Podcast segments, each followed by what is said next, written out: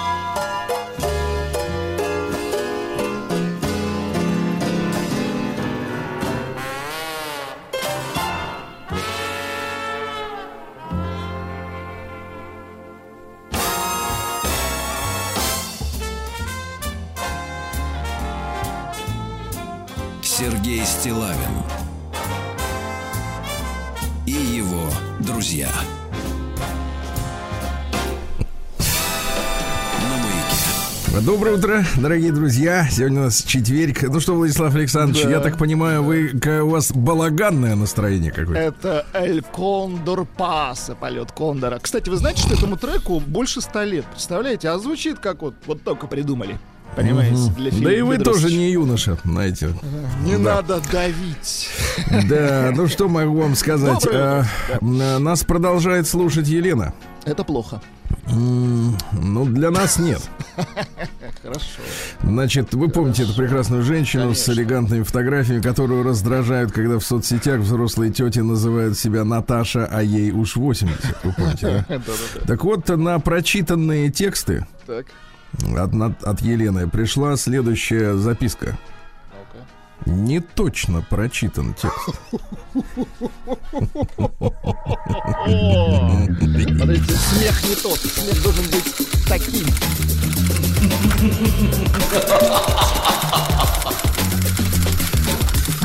Приемная нос. Народный омбудсмен Сергунец. Ну, во-первых, друзья мои, получил необычное письмо э, от, э, э, от слушательницы. Вот, Анастасия из Петрозаводска. Э, Вы знаете, что у нас в эфире уже не один э, не один месяц, давайте так скажем, есть проект «Сделано в России». Да. В том числе иногда пробиваются наши братья из Беларуси. Вот, э, владельцы рынков, да, Э, в- всех приглашаю на принять участие. Так вот, и вы знаете, оказывается, вот э, у вас не должно складываться ощущение, Владислав Александрович, что мы как бы вот работаем в пустоту.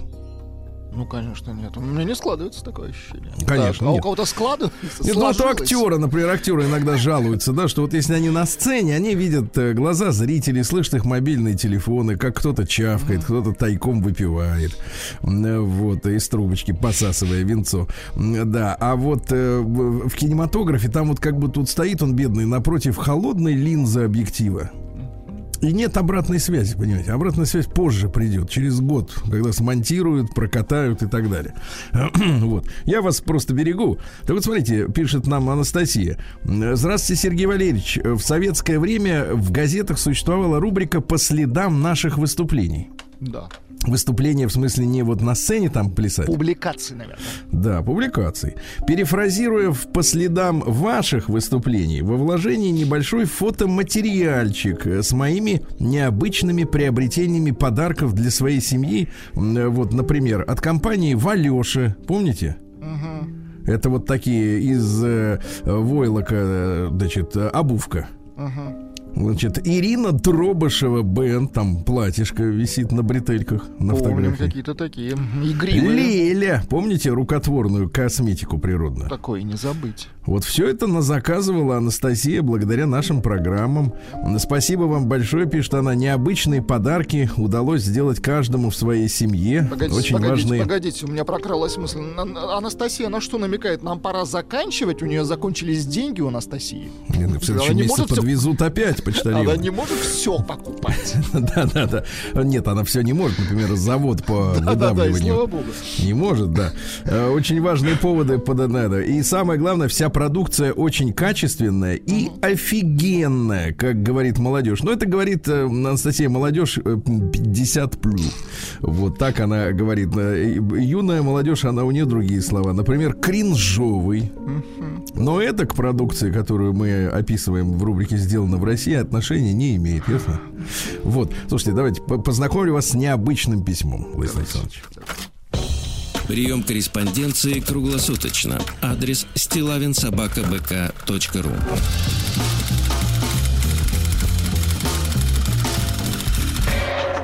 Фамилия Стилавин 2 Л. Да, вы знаете, э, друзья мои, что э, чудеса совершеннейшие творят подкасты. Э, Не просто вот наш прямой эфир, но затем и подкасты, которые разлетаются по свету. Э, Некоторые люди вот в последнее время меня спрашивают, Сергей Валерьевич, а вот э, как-то вот возникли проблемы небольшие в связи с там, переходом из Маяк одних переехал окончательно на проект «Смотрим», да. Портал «Смотрим», да. Да. Вот мне даже просят некоторые, Сергей, вы там поговорите. Ну с кем? С, с порталом?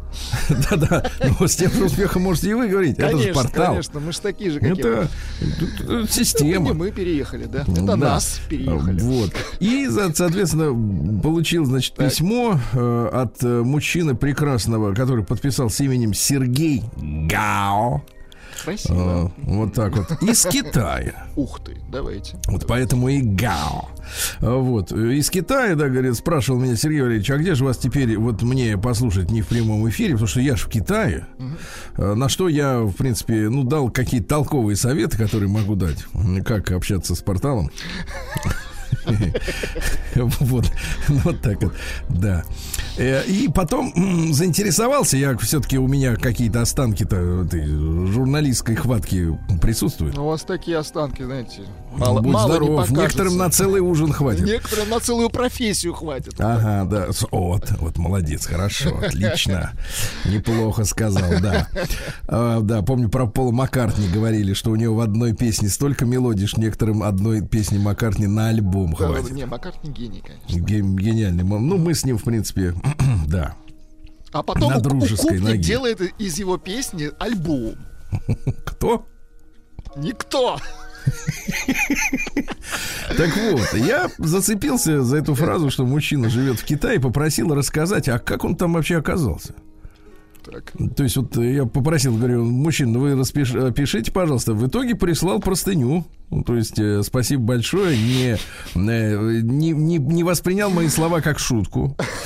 Я тоже не шутил, да. И вот, э, вот судьба человека, смотрите. А, Ну, слушайте, пишет Сережа. Я ваш ровесник. Давайте представим, вот мне будет комфортнее, если он будет ваш ровесник. Обычный русский паренек, который в 14 лет заболел Китаем. Ух ты. Если помните, конец 80-х, начало 90-х, кунг-фу, шаолинь, китайская философия, стихи, язык, все такое. Ну вот э, философию, стихи и язык не помню, а в видеосалоны, э, где брали рубь за просмотр пиратского фильма с видеокассеты, помните? На телевизоре.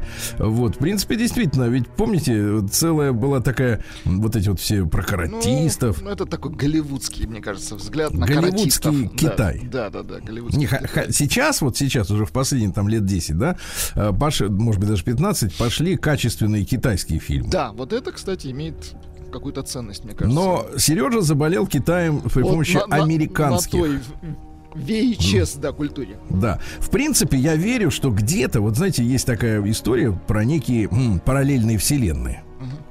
Она гласит, эта теория, что каждый раз, когда мы делаем какой-то выбор, ну, серьезный, э, где-то отпочковывается другая вселенная, она вдруг появляется, и там события продолжаются вот э, по сценарию альтернативного выбора тому, который вы сделали в этот момент.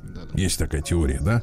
Я верю, что, конечно, где-то, ну не знаю где, может быть, э, э, в России, да, в России, например, живет какой-нибудь э, перуанский мужчина, служит в органах безопасности наших или, может быть, в полиции где-нибудь далеко-далеко от Москвы, например, и тоже мог бы написать на родину та- тамошнему перуанскому радиоведущему э, письмо о том, как, посмотрев красную жару, заболел э, Россией. Советская Россия, да. да, да. Да-да-да, и стал, и стал офицером, да, да.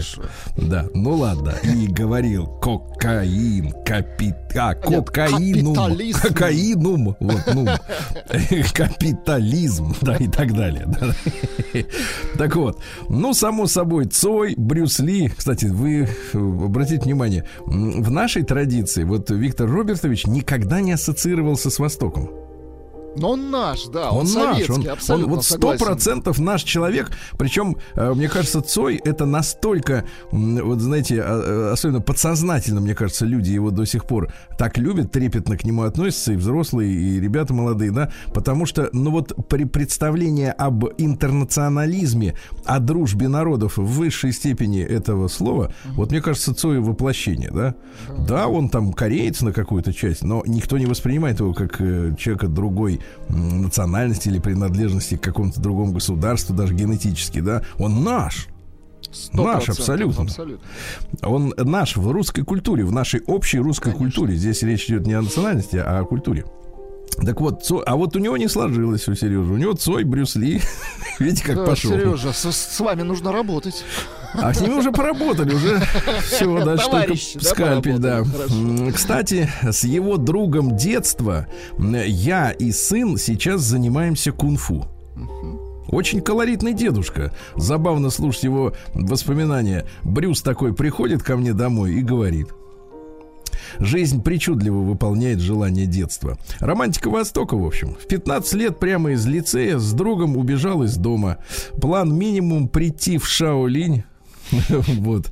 Жизнь вдруг э, показалась прогнившей, лживой. Юношеский максимализм, помноженный на э, переводы Лао Цзы, Угу. Понимаете, да. Хотелось жить в горах и практиковать э, кунг-фу, постигая дзен автостопы, трассы, на, на собаках, в скобках электричках, палатки, костры, разваливающийся союз и люди, личности, города и деревни, вписки в домах России и Украины почему-то решили сначала на Черное море пойти, попробовать, доберемся ли, а уж потом в Китай.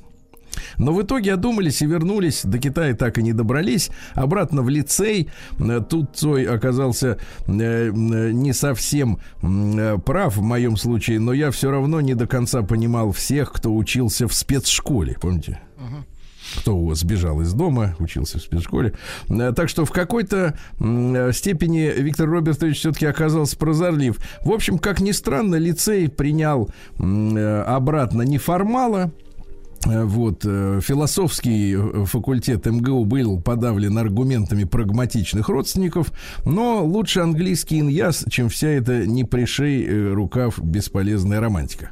В это время, кстати, пошли первые FM-радиостанции. Я чуть не стал работать ведущим. Угу. Угу. Слушал радио с удовольствием, знаете какое. Э, Китай забылся, американская культура и английский язык действительно приносили плоды на ниве лингвистики, преподавания, переводов, поездок. И уже в аспирантуре, работая в университете, я натолкнулся на объявление поработать англо-русским переводчиком в Китае на строительстве атомной станции. Мы строили китайцам несколько блоков, да и сейчас продолжается этот проект. Работали подрядчики из многих стран, поэтому английский официальный язык на станции. Мечта детства сделала виток, и в 2002 я приехал на годик в Китай, э, который, в свою очередь, оказался совершенно не таким, как представлялся в детстве. Но тем не менее. Вот в среде местных экспатов-синологов, вы понимаете, что Неплохо. такое синолог? Синолог. Ну, это, это научный сотрудник, мне кажется. Да. Не путать с Бальмонтом. Да-да-да. С нашим, понимаешь ли. А, вот, Алексеем. Да-да-да. Ну вот, э, значит, э, в среде местных экспатов-синологов поговаривают, что Китай либо сразу же вызывает отторжение, либо затягивает так, что не вырвешься. У меня случилось, пожалуй, второе, и я остался еще на годик поработать уже в университете, потом еще на один, и вот я уже 20 лет тут. Сначала работал в университетах, пописывал литературные вирши все больше в стол, гонял по достопримечательностям, пытался найти себя. Кстати, успел позаниматься кунг-фу в Южном Шаолине все-таки пробрало его, да? Да, хотя уже не тот антураж был, что э, Суставы полжизни... уже не те, а все равно, видите, тянет. Да-да-да, но есть э, хондроитин для хрящей. Но ходил каждый день... для кунфуистов. Но ходил каждый день, как часы, пытался впитать дух мечты детства. Много неординарных личностей повстречал. Мой одноклассник, что забавно, узнав о моих приключениях, говорил, что, став преподавателем, рассказывал своим уже студентам, что, мол, его лицейский близкий приятель-однокашник мечтал, мечтал о Шаолине. И в конце концов туда попал, так что стремитесь к своим целям. Но современный китайский Шаолинь иностранца с открытыми объятиями не принял, небывалых секретов мне не раскрыли, небольшое разочарование, а все больше денег просили. В общем, в спортзале районной школы России в 15 лет я выучил больше кунг-фу, чем в Шаолине в 30, хотя и интересы уже были не те, но гештальт закрыл. Гештальт, друзья мои, это когда в голове вот сидит идея, да? А вы не и, можете никак ее как правило, и, как правило, конечно, идиотская. Ну да, да, да. Но очень Но хочется. когда ее закрываешь, ты успокаиваешься. Да, успокаиваешься, потому что больше мечтаний нет, дальше уже пенсия, э, вот, достойная, на которую можно путешествовать и видеть весь мир. Зато стал издавать англ... э, литературный альманах, пишет Сережа. Сначала на... для русскоязычных творцов, связанных с Китаем, а потом и англоязычные подключились. Оказалось, что многие пишут для себя, и мы с группой товарищей решили объединить пишущих людей, собирать их произведения и делать литературные кафе. И время от времени сверстывать наши произведения в более-менее оформленную журнальную форму. Вот, по полюбопытствуйте. Значит, э, э, значит, сайт с непроизносимым названием. Uh-huh. Да, потом... С китайским названием, я понял. Ну, вот он как-то вот, да. Не совсем, впрочем, активно пополняемый проект. Времени, энергии на него не очень есть. И пишут все меньше. В общем, там я под именем Тони Гау. Интересно будет ваше мнение. А как женился я на китаянке? Так, вот самое интересное началось, когда уже вот, выдохли Об этом-то, конечно, хотелось бы погуще, да? Подробнее, конечно. А на как женился я на китаянке и как дети пошли, пока что только трое. Неплохо. Да. Я понял, что местные образовательные опции меня не устраивают, и я решил создать свою образовательную систему трехязычную, в остальном подобную, в основном подобную царскосельскому лицею, представляете, чтобы все было по-взрослому, но для детей, конечно же. Начали с малого, с проекта домашнего обучения, небольшая школа начального уровня, и пытаемся создать полноценную русскую международную школу, да.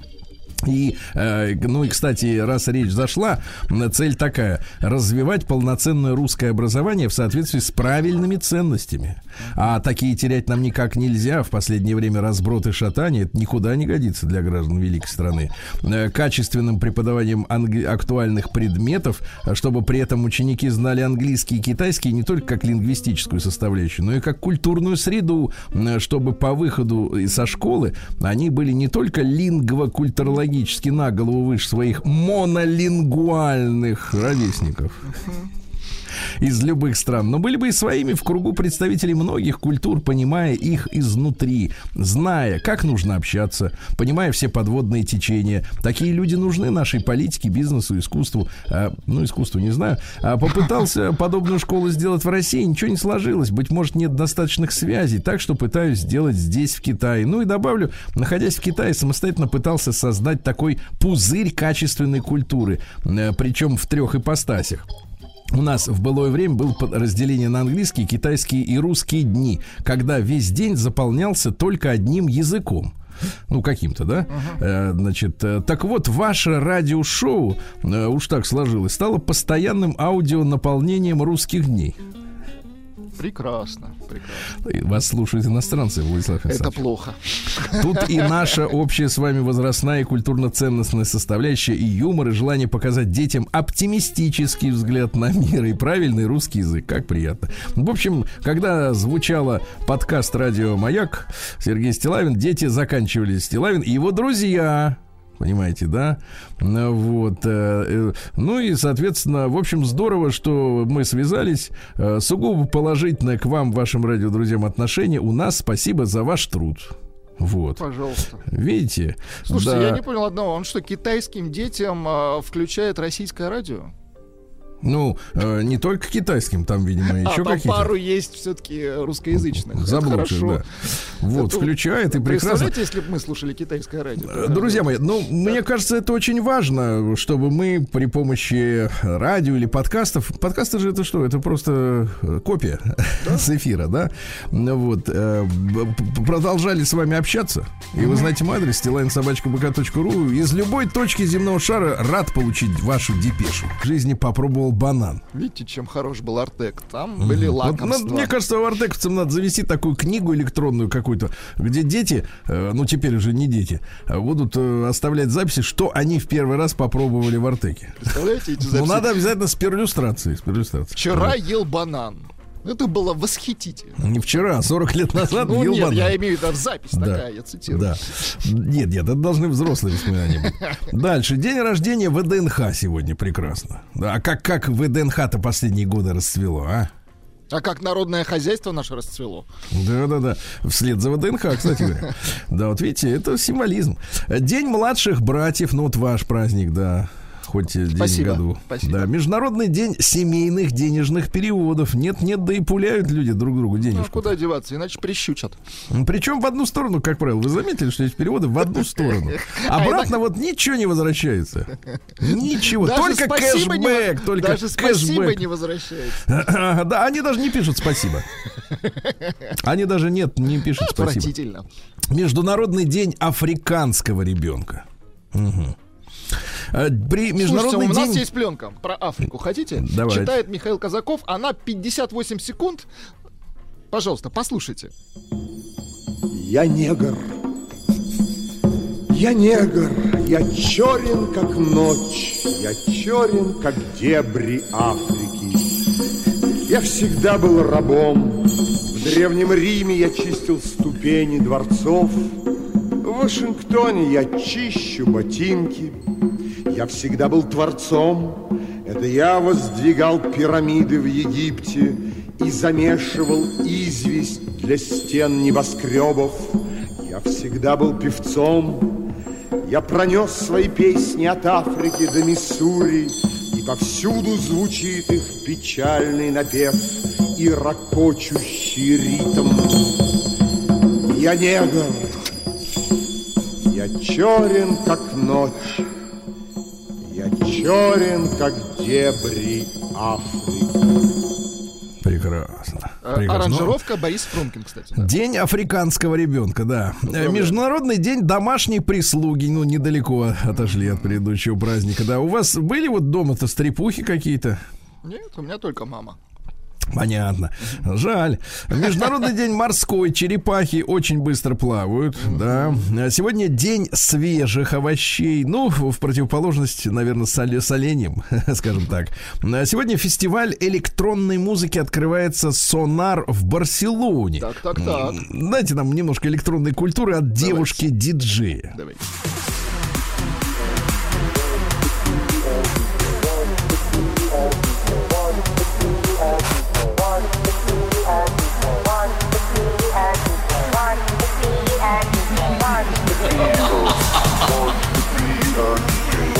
Кажется, надо в 8 утра послушать, чтобы люди вспомнили свою рейв, да? Хорошо. молодость. Да. А, День шоколадной помадки. Ну, единственный минус между зубов застревает, да. А Всемирный день тапоса. Это вот тоже испанская история. Они придумали такую тему, ребят, э, чтобы вот э, заходят люди, например, в кафе, в ресторан, да, блюд разных много, Так. Вот. А, а стоят они немало, и потом они большие, а хочется попробовать разных. И тогда ты заказываешь тапосы, когда по чуть-чуть, вот каждого блюда, например, там, ну, разных 4-6 штучек разных, да, и можно отведать, э, как бы, продегустировать все, что есть, понимаете? Элегантно. Сегодня день уксуса. Это хороший праздник, да. День без оранжевой одежды. Мгм. День исполнения желаний. Сегодня день перерыва в работе. Я предлагаю, может быть, прямо сейчас объявить пер- перерыв. Да, у нас практически, да, вся работа. Есть у нас какой-нибудь э, трек минут на 7? А дальше день сбрось насос. В смысле, переведите. Непонятно. Да, сегодня, вот следующее, к сожалению, вам понятно. Сегодня день чекушки. Ну, прекратите. Чекушки, да, ну это индивидуальный набор. И, наконец, Лукьян Ветряк. В этот день примечали направление ветра. Южный ветер обещает быстрый рост э, яровых хлебов, э, северо-западный сырость и болезни, восточный инфекции, а северо-восточный беспрерывные дожди. Так что, товарищи, подмечаем ветер. Сергей Стилавин и его друзья. Ну что же, в 1313 году Джованни Боккаччо родился. Всем рекомендую. Э, Кстати, первым заговорил о равенстве мужчины и женщины. Это с, чего это он так? Хотел, вот, видно, решил понравиться как-то? аудитории. А, ну, естественно, заигрывал. артисты, понимаешь, вот, вот э, давайте, давайте скажем так. э, Давайте скажем так. Любое публичное слово, знаете, друзья мои, совет, рассматривать надо со следующей точки зрения. Зачем он это говорит. Потому что люди обычно обращают внимание на смысл. Что он говорит публично, да? Ну, я имею в виду, например, какие-нибудь м- обзоры политических событий, э, военных событий, да, международных событий. И люди все слушают, и значит, вот и как бы э, личность автора уже исчезает из поля зрения, и в голове остается только вот эта мысль, которую он до тебя донес. Там что-то случилось, здесь так-то, там потому-то. А надо главный вопрос задавать. А зачем он это нам рассказывает? Да, вот что надо смысл. думать, товарищ. Да, и тогда многие вещи становятся более понятными.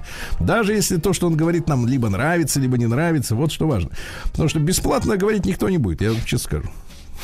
Он, Владик, он слова не проронит. По себе, да. Точно. На себя не показывает. Дальше вот так вот, да. Дальше. Угрозы. Э, что сказал Бакачи-то, который женщин приравнял к мужикам, понимаешь? А? Угрозы — это оружие того, кто сам находится под угрозой. Ясно? Конечно. Конечно. Вот. Что у нас э, любопытного еще? Салават Юлаев родился вот э, в 1752 году. Сподвижник Емельяна Пугачева Горбачева национальный герой башкирского народа. Ага. Понимаешь? Вот, да, помним о нем, конечно. И клуб спортивный замечательный. В 1800, давайте так, 42 году в Санкт-Петербурге указом императора Николая I создано депо образцовых мер и весов. Так родилась российская метрология. Это важно, да. Сейчас это у нас э, в Росстандарте подразделение. Понимаете? Вот э, в Росстандарте точно знают, где метр, где сантиметр. Знаете, как Причем понять. рубль нынче. Да. А в 1862 году огромный скандал разразился на Бродвее. Э, там поставили пьесу Мазепа Байроновскую. Вот, а актриса Ада Менкин Минкина, скорее uh-huh. всего, э, появилась полуголой. И представляете, чуть не закрыли из этого э, театр. Она, кстати говоря, что интересно, это же женщина бешеная, да? Uh-huh. Вот заметьте, те, которые вот как-то девиантно себя ведут в плане, э, э, так сказать, сексуального поведения, uh-huh. да? Они вот как бы вот в конце концов дожимают, э, дожимают до конца, потому что она в итоге добилась права играть мужчину в театре. Ну, понятно. То есть вот а, хотелось, вот есть такие люди, которым хочется делать то, чего не делают. Начинала с малого, но потом дожала. Да. То есть вот, но они немножко путают. Есть вот, есть, например, люди науки, да, они делают то, чего не делают, потому что еще не знают, как сделать. Да, а они пытаются на... все-таки понять, а здесь... А эти, значит, просто делают то, что нельзя. Да. Ну вот. А, ну что ж, дальше. В 1800, э, давайте посмотрим э, дальнейшее событие, друзья мои. В 1888 Александр Александрович Фридман родился. Это русский математик и геофизик. Он создал теорию нестационарной вселенной. Это как? Ну, а то есть как люди раньше думали? Сначала думали, что, ну мы и сейчас так думаем, благодаря Юрию Эдуардовичу, да, вот, э, что, э, значит, соответственно, Земля, она как плоская. Да, плоская. Потом вот начали вот вбрасывать вот эти вот все Коперники. А, теория большого взрыва, да, вы Нет, нет, нет, Коперники начали вбрасывать, что мы на шарике да, где-то там да, болтаемся, да. черти где, Галилео, в пустоте. Галилей. А Александр Александрович, великий действительно человек, он а, придумал, чтобы Вселенная расширяется, он предсказал это. Ну, выдвижение она да, да, да. Да, она расширяется, все время расширяется. Так вот, что самое интересное, у него была научная дискуссия с Эйнштейном в научных э, журналах уже в начале 20-х годов. Сначала Эйнштейн разозлился, он вот, написал, его, выбесил. написал гневную статью, а потом все-таки оказался приличным человеком, э, признал, что не прав и что прав наш Фридман. У него, кстати, очень, очень интересная судьба. Он пошел добровольцем в авиационный отряд во время Первой мировой, участвовал, э, так сказать, в боях, был летчиком-испытателем, бомбил Перемышль, когда туда зашли немцы. Uh-huh. Вот, награжден золотым оружием за храбрость. Ну, то есть, действительно, храбрый офицер, такой очень хрупкий мужчина. Стал основателем и первым директором, кстати говоря, завода «Авиаприбор» в Москве в июне 17 года. Представляешь, э, хлопнуло февральский переворот. Э, страна просто катится в бездну, а он основал завод авиаприбор. Это первое авиаприборостроительное предприятие в нашей стране. А потом трагедия произошла. Он был назначен в 25 году гла- директором главной геофизической обсерватории. И с молодой женой, представляешь, поехал в Крым Так, ну. в 25 году. А как сам э, перед смертью вспоминал, он умер в сентябре 25 года, в 37 лет всего лишь этот человек. Он э, по пути обратно э, купил на перроне немытую грушу, заразился тифом брюшным и умер. Кошмар какой. А умер он потому, что его неправильно лечили. Вот, этот человек, по, этот человек открыл, что Вселенная расширяется. Вообще, судьба, конечно, Александр Фридман, друзья мои. Не, не такая популярная фамилия, может быть, как э, у других, вот, но тем не менее. В 1903 году основана сегодня компания Ford Motor. Поздравляем. И в Форд. тот же самый день Пепси-Кола. Ага. Да-да, в тот же самый день. Видите, как рука об руку м, фактически идут, да? А, в этот день э, босс бруклинской мафии Джозеф Коломбо родился в 23 году. Он создал Лигу за гражданские права итало-американцев. Вот да? что он боролся. Да, он говорил, что его, как мафиози, притесняют просто за то, что он итальянец. То есть он придал Да политическое, политическую Да, окраску оттенок. вот этой борьбе с э, ФБР, да. Гениально. Вот, ну и американский джазовый музыкант Лаки Томпсон в 24 году родился, саксофонист. Ну-ка, А?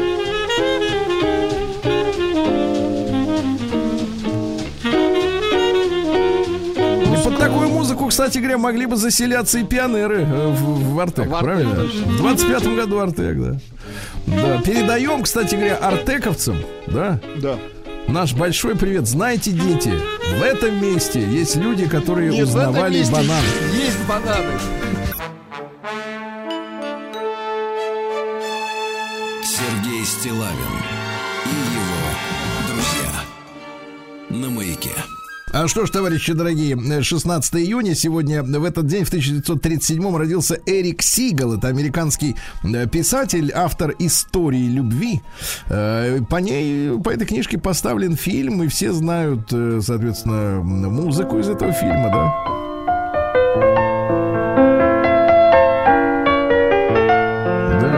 Красиво. Такая история-то да. Э, В этот день в 41-м Лемонт Дазье родился, американский композитор. э, Дазье Холланд, да, трио.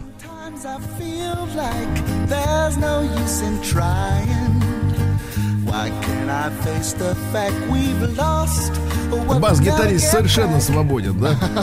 От музыки. В творчестве своем, да. В 43-м году Валерий Павлович Ступаченко, певец, солист ВИА, поющие гитары, а? Ну-ка. А, Про велосипедистов. Вот. А, так это он поет, да? Мужчина. Неплохо, неплохо. Да, в 46-м году Ян Мэтьюс, э, английский фолк-рок-музыкант из Fairport Conventions. Есть такой? Деревенская музыка.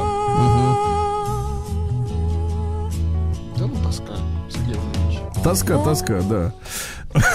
Вот, шел-шел и подскользнулся на лепюхе, да. В 50-м году Митхун Чакраборти вот родился. это наш артист. Ну, вот.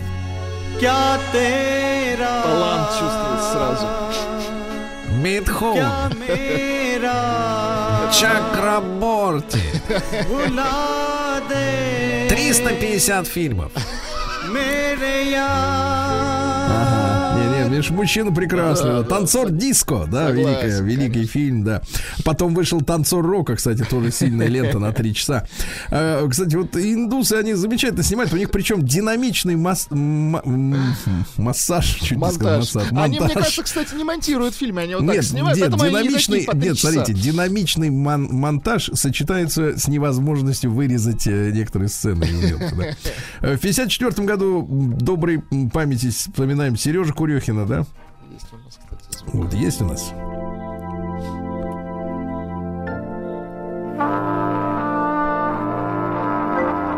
Искусство должно изжить ряд вещей. Особенно должна исчезнуть грань между наукой и искусством. Ох, сильно. Ну, ждем, да? Ждем.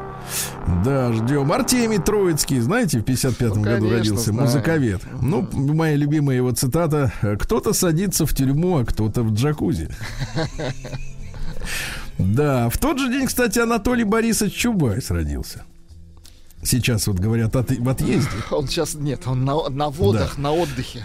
Цитата, цитата следующая, да. Миссия России построение либеральной империи. Мгм. Я нормальный человек, понимаю, в это трудно поверить, но уж поверьте. Ваш ваучер будет стоить как две Волги. Ждем, Да. ждем. Неплохо. Да тут много интересных мыслей, да. Да. Э, В, что же, в, 30 в 63-м году сегодня отправилась в космос первая в мире женщина-космонавт Валентина Владимировна Терешкова. А? На Класс. восток 6, да, на, на корабле. Вот. А В 71 году родился Тупак Шакур. Застрелен, вы представляете?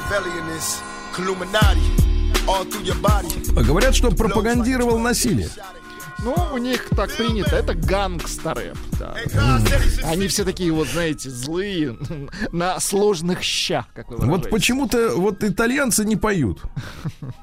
А вот эти ребята, читают да, поют. А в 72 году в советских газетах опубликовали постановление Совмина Советского Союза о мерах по усилению борьбы против пьянства и алкоголизма. Понимаете, да? Значит, э, там история такая, что... история такая, как боролись с пьянством и алкоголизмом. Значит, смотрите, вместо водки по 2,87 и по 3,07 рубля Так. появилась водка 3,62.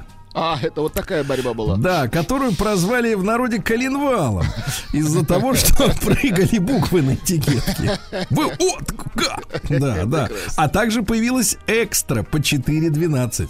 Это не всем было потянуть, 4,12, да. Также вдвое подорожали коньяк, шампанское. М, Вот. Ну и, соответственно, э, значит, э, при Брежневе через ступеньку, значит, в 4,62 э, пол-литра водки достигла 5,30. 5,30.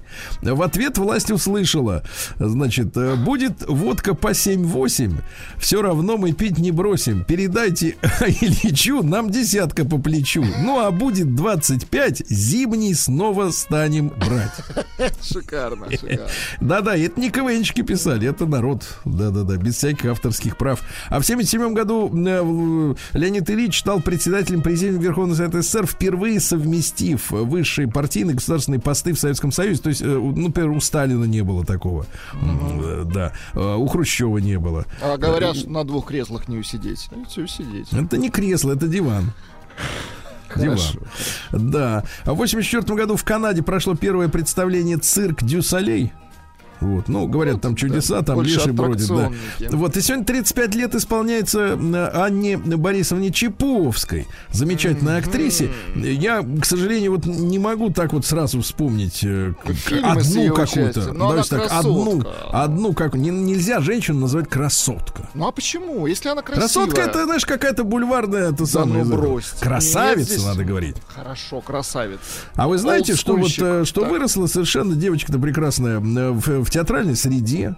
Сначала хотели родители э, сделать из, из ребенка переводчика. Потом, значит, э, Отказалась, э, значит, да, в вот модельном переводить? агентстве принимала участие. Но сама Аня выросла в театре, потому что мама актриса, а отец замечательный джазовый музыкант Борис Фрумкин. Да, да, да. И мы в 8 И- часов послушаем. Вот, и в частности, вот и я, я надеюсь, что и Анна Борисовна сама, и мы все, мы все вы- вы- выросли вот на этой заставке с прекрасным роялем Бориса Фрумкина. Баю, бай, должны все люди ночью спать. С джазовым уклоном. Да-да-да, прекрасно, прекрасно. Э, Вот. Ну и что? Э, Вот такой сегодня денек, да. Э, В 2000, да, в 2017 году в этот день не стало Гельмута Коля. Помните, был Помним, такой помним. германский э, руководитель. Кстати говоря, он был как бы вроде как и на дружеской ноге с, с нашим Горбачевым. А если вот посмотреть цитаты Коля про Михаила Сергеевича, то вспоминает его неудачником. Удивительно, какие неблагодарные эти немцы. Сергей Стилавин и его друзья. А, Ну что ж, товарищи, сегодня мы э, по традиции э, вспоминаем музыкантов, да, э, и, э, и с, с помощью их музыки, э, так сказать, э, поздравляя тех или иных э, людей, ну, в частности, их самих. Сегодня у нас такой, мы сделаем некоторый трюк. Да-да-да. Э, Дело в том, что сегодня м, наша замечательная э, кинематографическая красавица м, Анна Борисовна Чайповская отмечает 35-летие. Вот. Ну, мужчины ее знают, женщины, Конечно. может быть. А мы поздравим папу. Папу, да, замечательного, да, благодаря которому, в принципе, мы и имеем возможность Да, вот так да, вот сегодня поздравить абсолютно. Анну Борисовну. Да, Борис Фрумкин, э, э, один выдающийся джазовый музыкант. Пианист да. работал в мелодии с Гороняном. Ну, это просто он фантастический.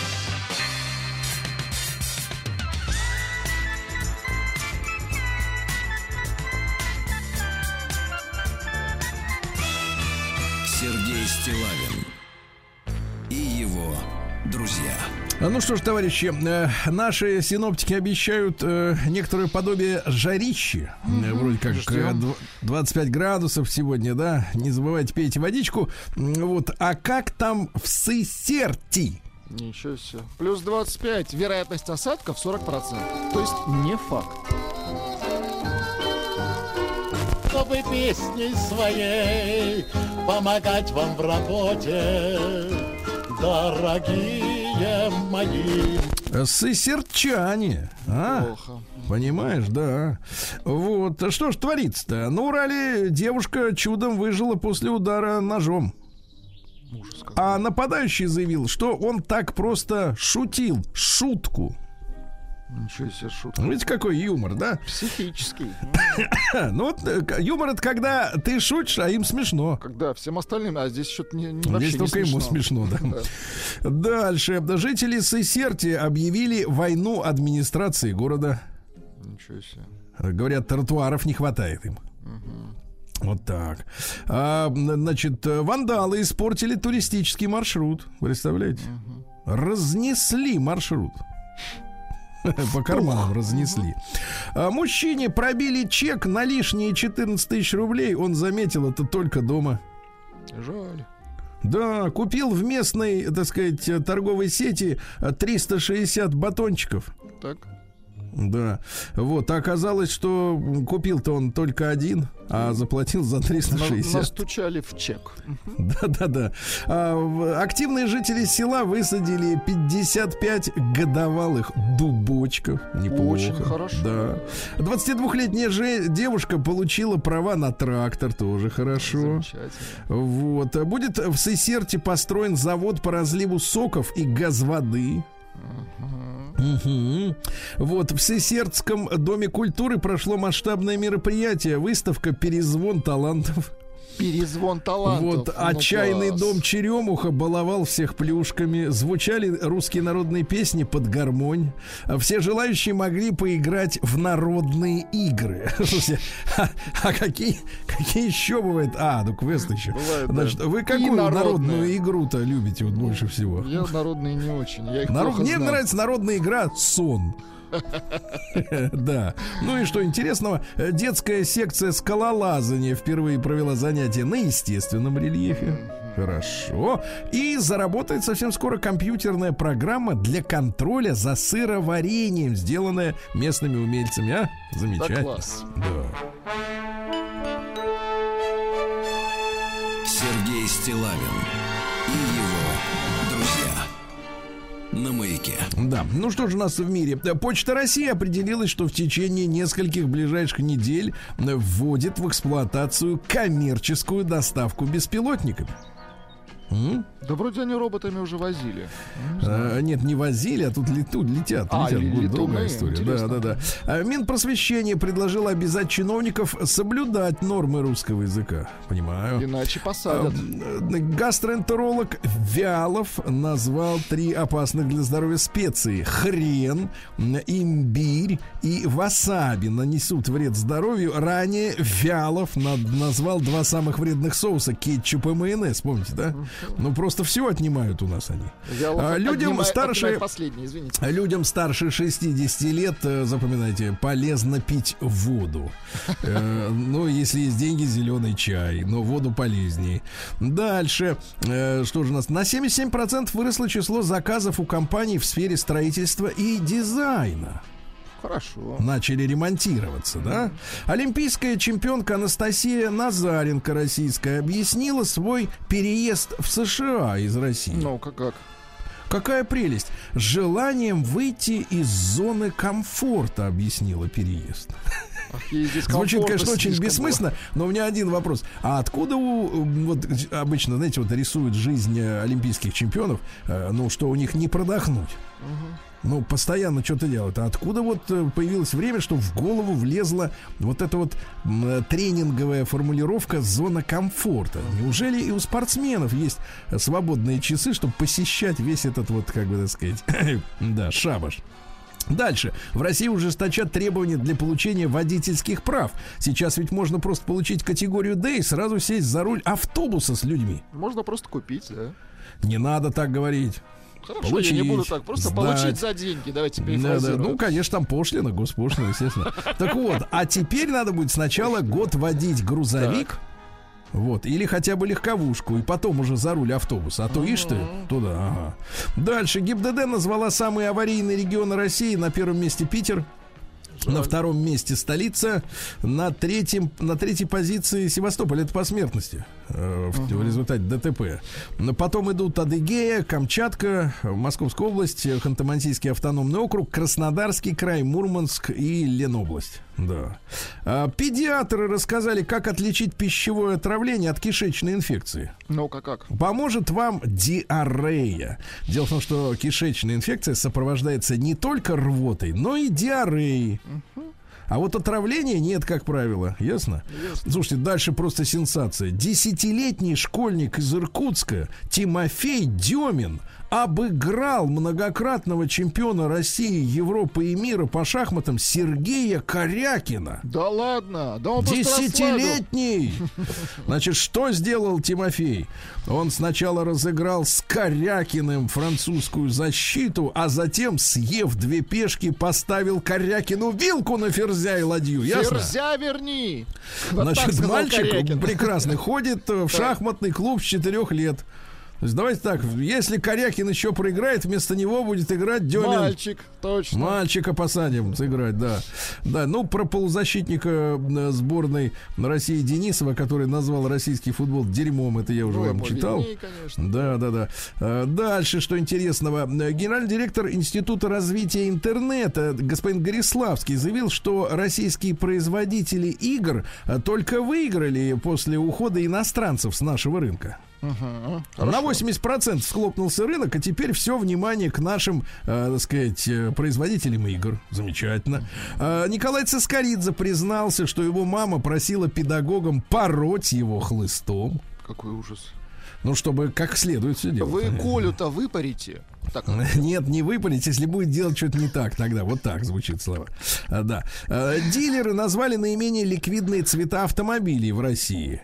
Значит, золотистый, коричневый, фиолетовый э, снижают стоимость на рынке автомобилей с пробегом. Оранжевый, синий, зеленый, красный, серый, бежевый, розовый э, также лишат вас выгодной продажи. Какой же должен быть автомобиль? Конечно же, просто черный или белый. Или понимаю. коричневый, да. Ну вот, каждый четвертый житель России не любит свою работу. Жаль. Вот, каждый четвертый.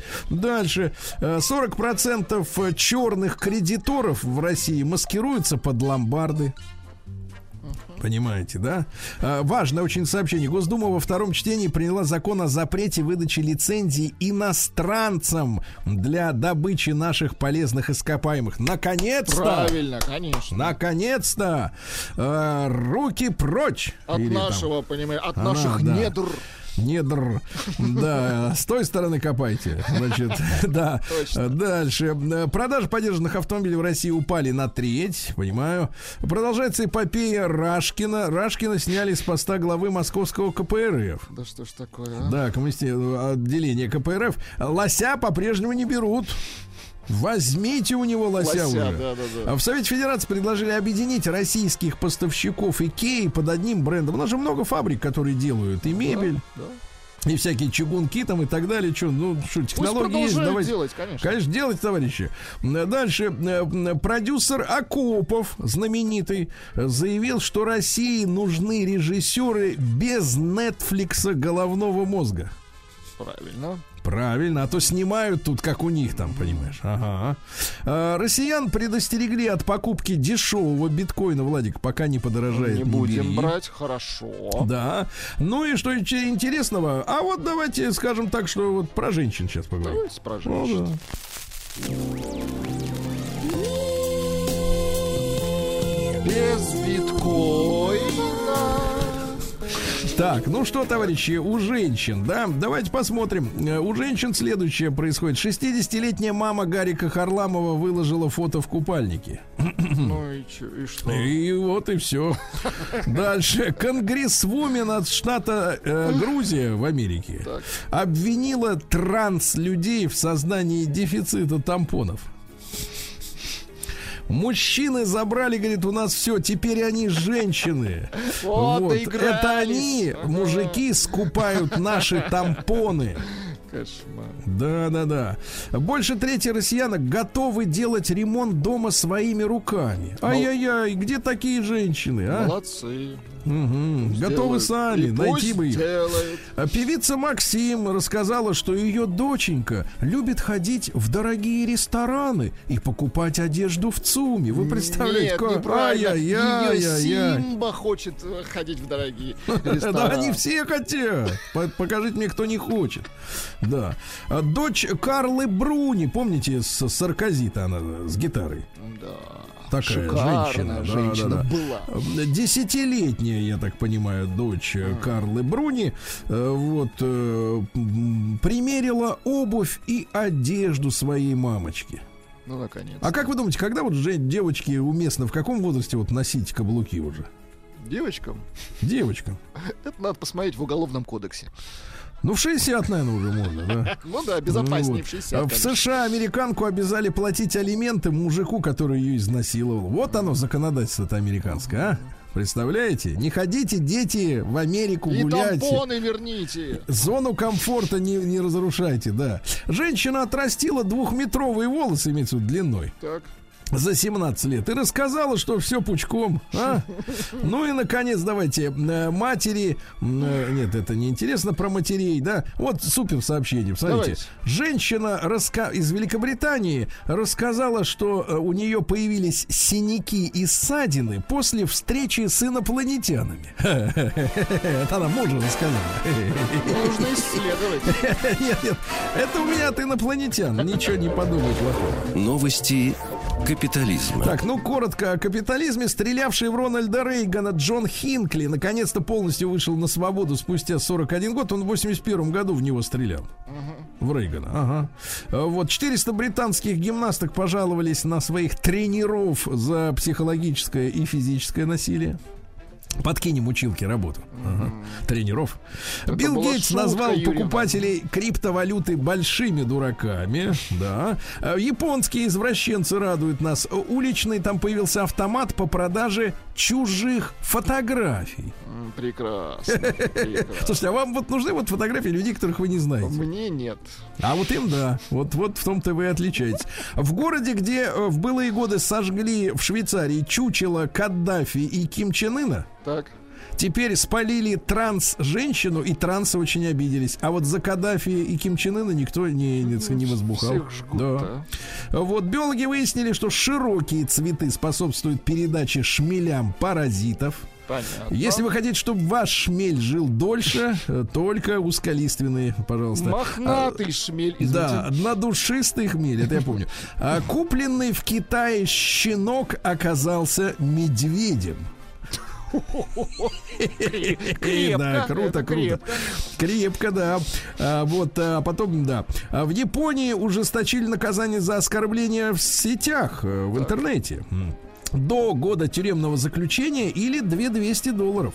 Вот Понятно. так вот, да, серьезно. А, генетики американские придумали, колдуны ученые проклятые, как сделать, чтобы комарики никогда не взрослели. Ну-ка как. Ну, это не ваше дело. Я имею в виду, что придумали.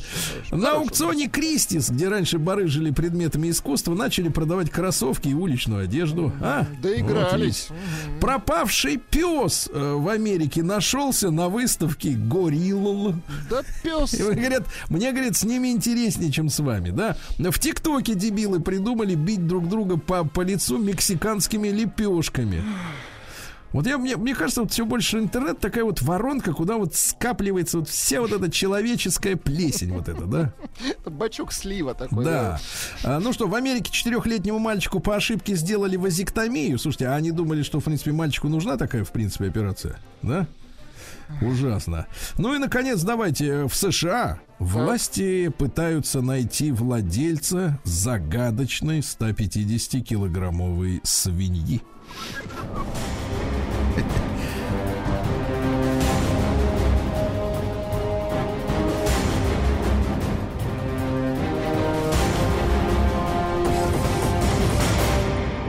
Россия криминальная.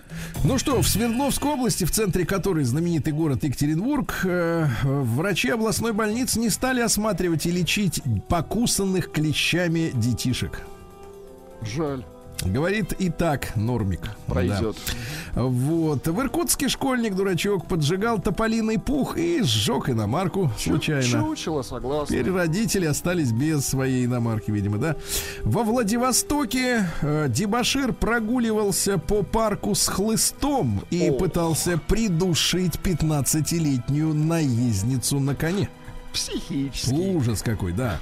А вот смотрите, в Японии э, 2200 долларов за оскорбление в интернете. Так.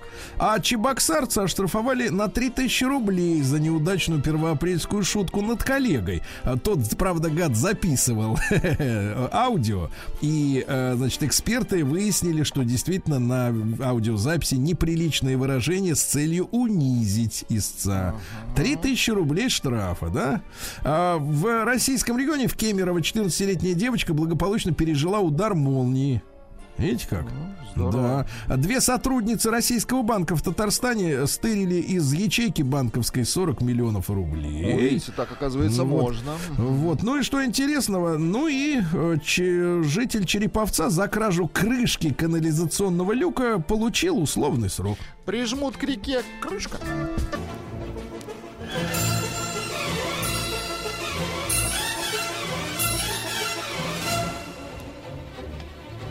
Сделано в России. Дорогой Владислав Александрович, вы знаете мой почтовый адрес, правильно? К сожалению, Да. знаю. да. Знаете его, да. Редко что высылаете. А переводов так и вообще от вас нет. метка. Да, но, но, да, хочу вам сказать, э, хочу вас вот о чем спросить. Вы, Владислав Александрович, как у вас, в принципе, на остро это поджелудочка реагирует, э, кишочки, печеночка, как у вас? признаюсь, люблю острое. Вот, блин. Конечно, это плохо. Нет, блин, для- это сладко.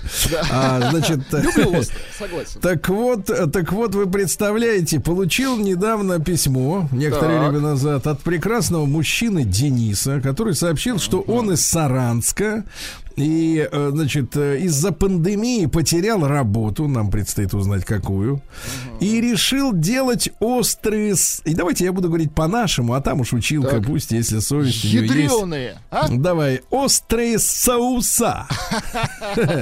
Но не необычные, как все вот гонят, а на эксклюзивных сортах перца. Каролина Риппер, Гоуст и Тринидад Скорпион. Слушайте, ну звучит угрожающе. Да-да-да, давайте позади. Денис, доброе утро. Да, Денис. Денис, мы здесь. Алло, да. Вот он, вот он, конечно. Денис, доброе утро. Доброе да? утро, что-то пропал связь сразу. Ничего, ничего, такое бывает. Главное, Доброе утро, не пропал. Доброе утро, Влад Да. Александрович. Влад Александрович. А слушайте, Денис. Денис, вот вам 32 года, вы в Саранске. А какую работу вы потеряли в январе 20-го? А, ну, так получилось, что я э, занимался видеосъемкой. Соответственно, это всякие там мероприятия. Первая А, брачная в ночь, да, вот это все. Э, к, к счастью, обошлось. К счастью, обошлось. Вот. Да, вы знаете, А, и, вот кого не спросишь, кого не спросишь, все знают об услуге, но никто ее конкретно не видел вот в глаза, да. Хорошо. Ну, легенды ходят, легенды Да, ходят, да, да. кто-то, кто-то где-то у кого-то снимал. Кто-то где-то у кого-то как-то. А, слушайте, э, Денис, а вот почему именно вдруг вы решили делать э, сверх острые, так сказать, вот, как сказать, соуса, да? Ну, э, я, конечно, не знал, чем заняться, потому что такая перспектива открылась, что работы нет на ближайший там год в обозримом будущем, потому что получается, что сезон основной уже э, потерян. То есть сразу было известно в начале пандемии, что сезона не будет рабочего. Поэтому э, думал, думал, но так как я сам э, любитель острова, э, а полюбил, когда э, поехал там первый раз в командировку в Корею, в Китай. Так. Вот. И э, как-то так сложилось, что я как будто чувствовал, что что-то будет. И в декабре, то есть перед пандемией, э, решил просто в виде хобби заняться вот э, такими, э, изучить эти, вот эти острые сорта перца, изучить, что это такое, потому что видел на Ютубе, видел у разных блогеров, э, как они это пробуют, как они страдают, как им это нравится. Да, страдают и пробуют, да. Да, и, соответственно, решил, что, типа, раз я уж в эту сторону немного двинулся, то стоит и дальше э, Да. продолжать. Слушайте, э, друзья мои, я сразу ска- скажу вам, что, например, на Wildberries есть э, страничка Чили Бластер, это называется. Бластер на это когда луч лазерный, да, Когда какой-то лазер, такой. да, да, да. А тут Да, э, чили бластер. жжет. да. Чилийский лазер. Ну, Слушайте, друг мой, а вы можете вкратце так минутки на полторы две экскурсию по сортам че- вот этих острых перцев? Конечно. Вот я тоже очень люблю острое, хотя тоже нельзя вот ну злоупотреблять, нельзя. Ну, А вот, я вот тем- вам расскажу, что наоборот можно. Так, Да вот вы вы что? расскажите, А, вот вот, это- очень хочется, что вы знаете, острота сопровождалась еще и вкусом, да, потому что вот вот вы к- давайте вот проведите экскурсию. Да, смотрите. А, ну, в мире у нас существует э, там несколько видов э, перцев, острых именно. Вот. И они все э, делятся там, ну, по, по всяким подвидам разделяются. И вот, соответственно, вот вами любимые халапеньо, которые я знаю, что вы Нет, а, нет, иногда да и да. едите. Да, вот, соответственно, вы... э, это самый простой сорт, называется аннум. Вот. А, И к нему относятся обычные чили, которые в магазине везде лежат, такие типа Так. недорогие. И у них... э, Вы унижаете сейчас меня и аудиторию халапеньи? сказать, э, Что это крестьянский нет. перец? Нет, это он, он самый простой. Это же не значит, что он плохой. Он просто самый простой.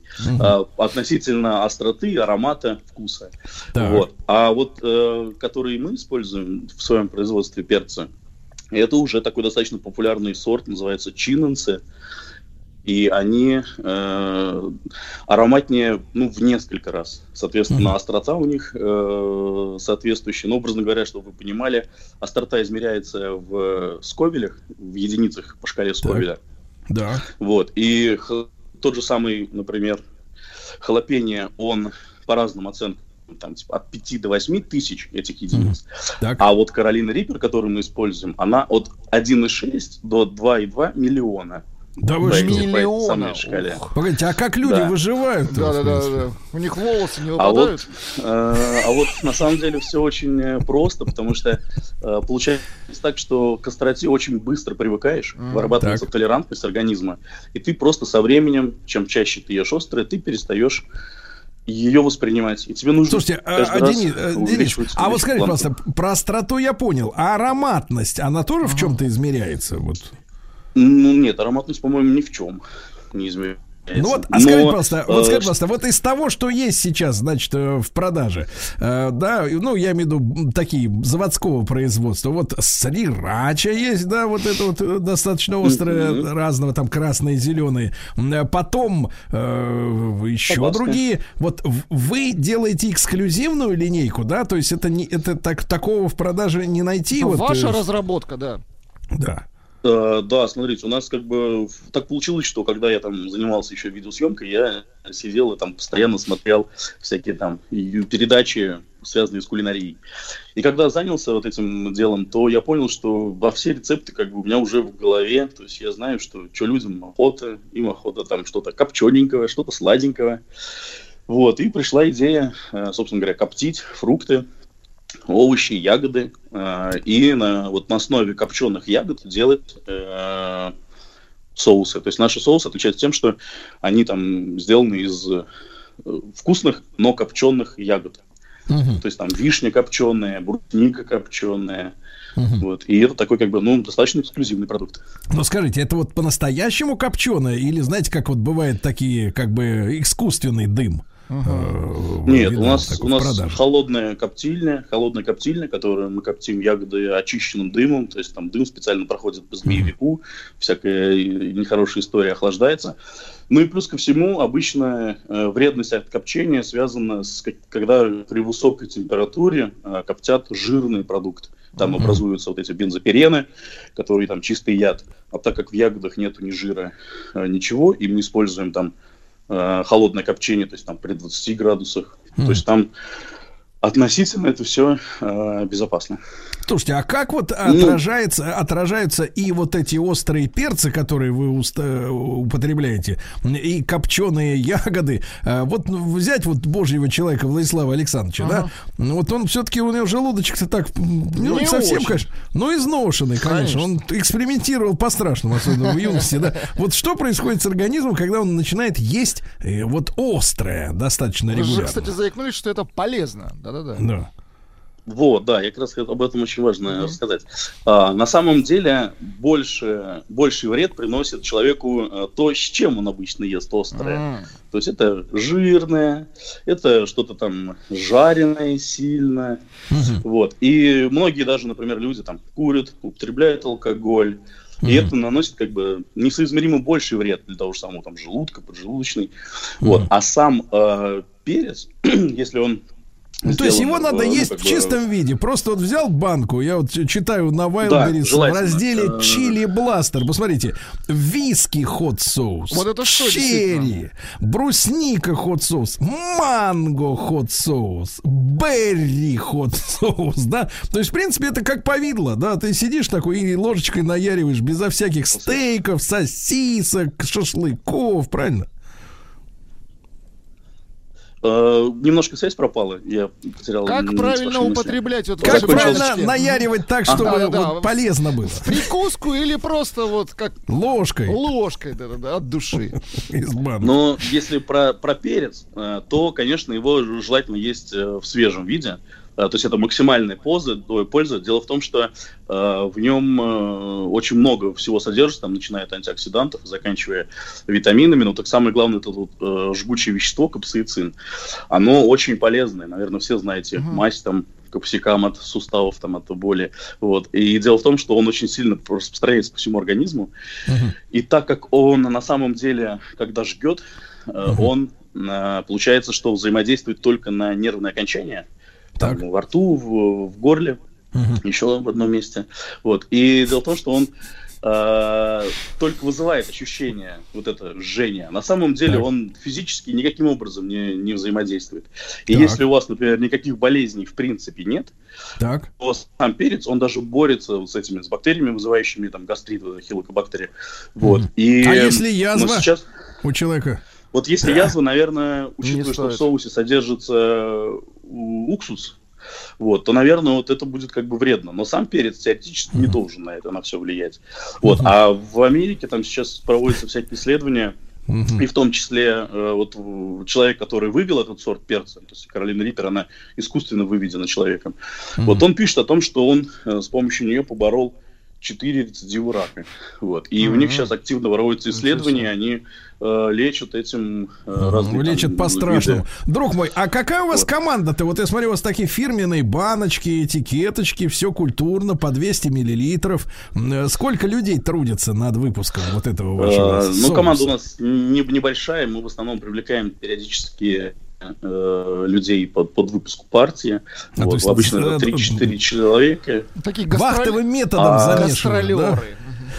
Да, а учитывая то, что я как бы сам э, занимаюсь там, занимался раньше фото, видеосъемкой, то вот mm все, что вы видите, там, фотографии, даже Это ваше искусство, время, да. За, за, запрещенную ныне соцсеть, то есть тоже вели самостоятельно. Да, я понимаю. Сделали, Слушайте, а какой самый популярный вот у народа, если люди попробовали, да, разные ваши э, изделия, вот какой топчик самый? А, ну вот все, что вы видите на Валберисе, там сейчас, по-моему, 6 вкусов э, в наличии да. есть. Вот. А, это вот все 6 э, Хорошо, ваш самый любимый, ваш самый любимый. Хочется Мой, вытащить э, что-нибудь такое. Вишневый. Вишневый, вишневый. вишневый. К- то есть вишня да. копченая, да еще и с соусом Каролина Риппер. Ох. Ну, не соусом, а с перцем. То есть, с перцем, получается, да, да. но перца в соусе достаточно мало содержится. То есть его достаточно uh там от 5 до 10 процентов, в зависимости от остроты.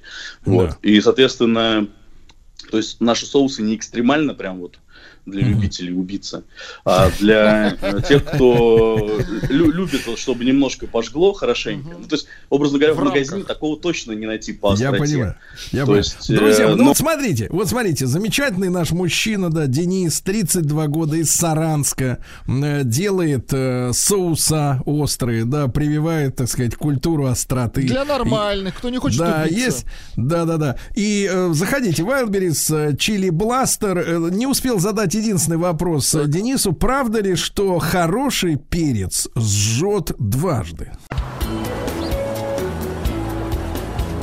Маяк районного масштаба.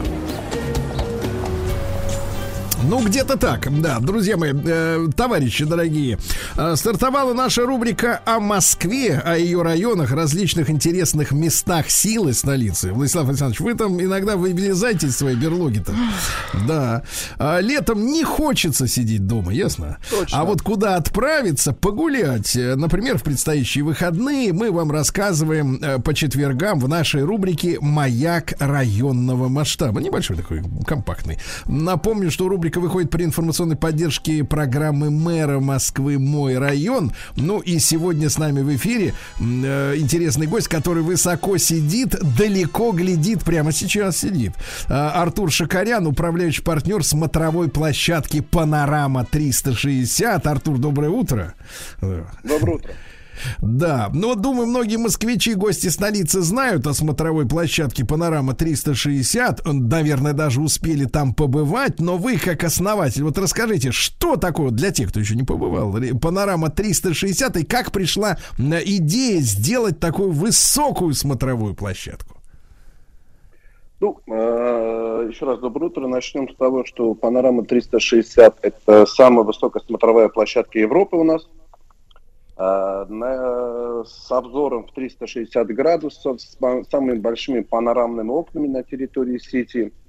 Окна у нас в 6 метров в высоту и в полтора метра в ширину, что дает нашим гостям а, возможность обзора э, столицы. Э, На площадке располагается музей мороженого, и э, в музей мороженого также входит фабрика мороженого, причем это фабрика мороженого полного цикла.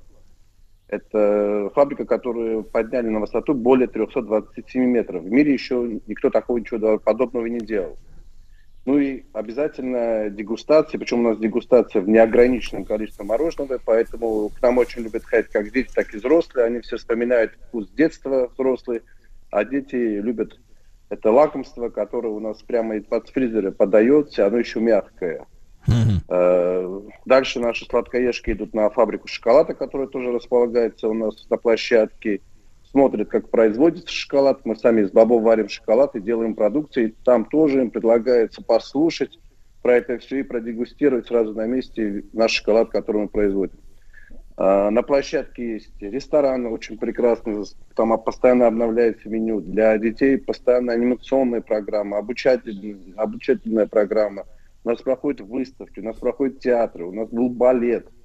Поэтому это такое, знаете, место отдыха, досуга, образования, где у нас гости приходят и приходят, и они приходят утром, они потом приходят вечером посмотреть на Москву.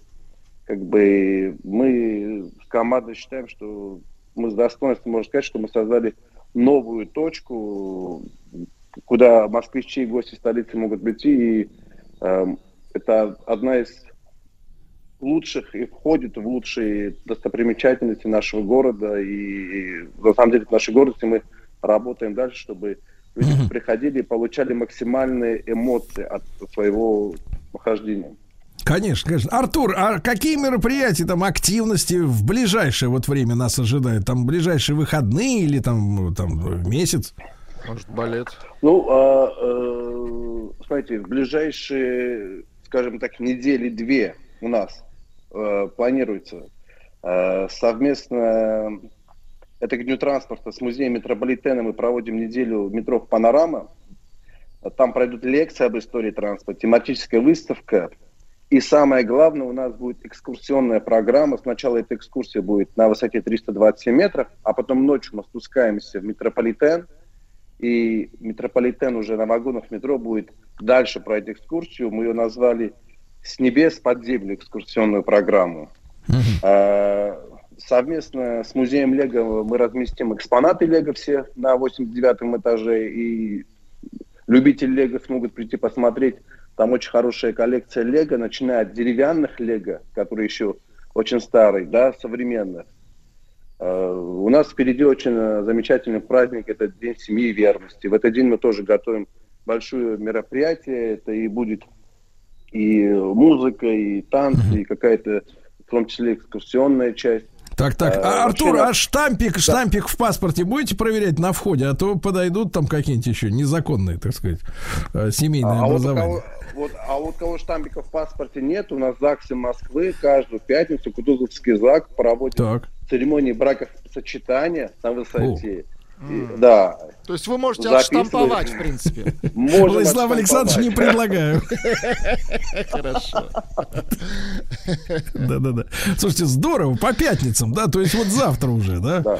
Завтра. Да, да, да. То есть, девушки, 30 в принципе, вы можете сказать, вы можете сказать молодому человеку, который вас, э, так сказать, Пойдем на балет. Вас, э, нет, нет, вы можете сказать, слушай, а пойдем вот в музей мороженого сходим в пятницу. Такой приходит, а у него так раз и в паспортине шлеп, и Да все, и вышел уже, вот, так сказать, с небес на землю, прямо вот и под землю, да. Артур, вот прекрасное описание, уже хочется к вам подняться, наконец-то. Но без паспорта. Да, ну вот смотрите, э, лично я не студент, ну и Владик тоже у нас не студент, поэтому пушкинской карты-то у нас нету. Можно ли для меня, для наших слушателей получить какой-то эксклюзив, промокод, например, какой-нибудь? а? Вот смотрите, хоть вы не студенты, но я еще дополню, что мы совместно с Министерством культуры открыли самую высокую библиотеку на 89 этаже, самую высокую библиотеку в мире. Так. Поэтому для книголюбов и кто не любит читать, и специально для радио «Маяк». Давайте сделаем радиокод, э, промокод, он будет называться «Маяк», Так. э, и дадим 10% скидку на все типы билетов. Вот И в это том числе- дело. Срок- В том числе в библиотеку, правильно? Да. И срок действия давайте сделаем сами на, до 1 августа, чтобы все желающие успели э, с промокодом «Маяк» с этой скидкой посетить нас. Артур, надо обязательно до 1 августа включительно, потому что у нас день рождения у радиостанции. Да, это будет красиво. Да, до это 1 будет- августа включительно, обязательно. О, Вот замечательно. Итак, промокод Маяк, друзья мои. Ну что, вы все, вы все поняли. Э, С нами Артур Шакарян, управляющий партнер смотровой площадки Панорама 360. Значит, девочки, ведем под узцы, э, товарищи, по пятницам. Кого да. поймаете, да. Круглогодично мороженое, шоколад, библиотека. Чего вам еще надо? Да? Спасибо большое, Артур. Сергей Стилавин и его друзья.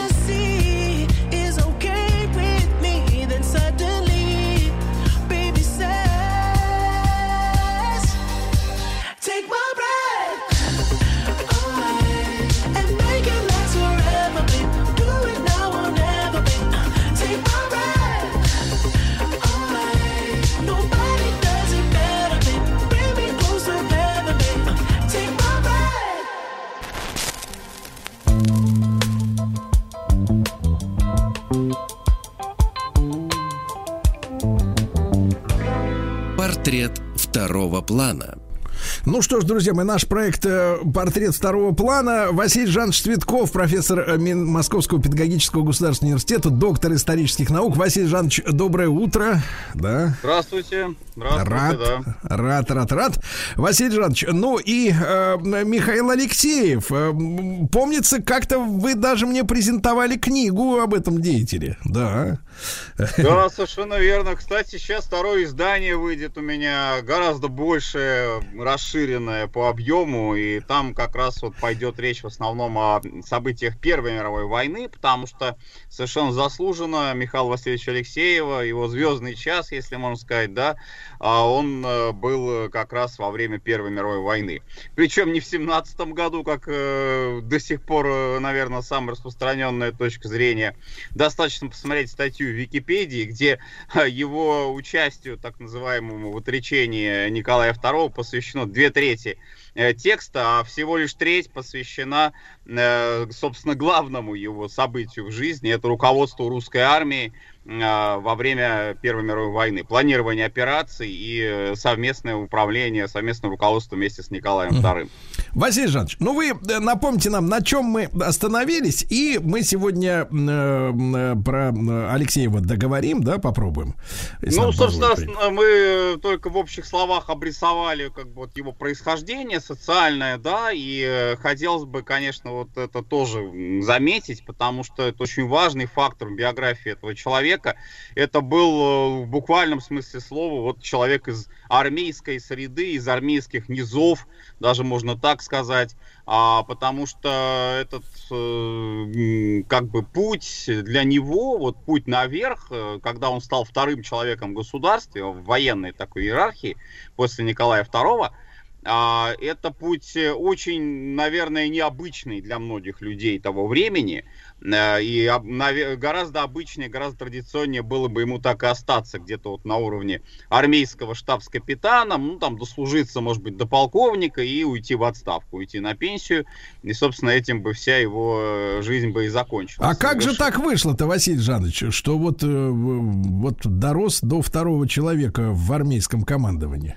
Да, дорос, дорос, но последовательно, постепенно это все происходило. Конечно, не без, э, наверное, воли, может быть, и случая какого-то, да. Э, Вот переломным этапом его биографии, наверное, следует считать то, что а, он поступает в Академию Генерального штаба учиться начинает, потому что вот э, если мы возьмем его вообще э, такую, как бы сказать, уверенность, что ли, в собственных силах, в том, что вот он, как там, не знаю, Наполеон Бонапарт, э, должен любой ценой сделать себе карьеру, как-то пробиться наверх.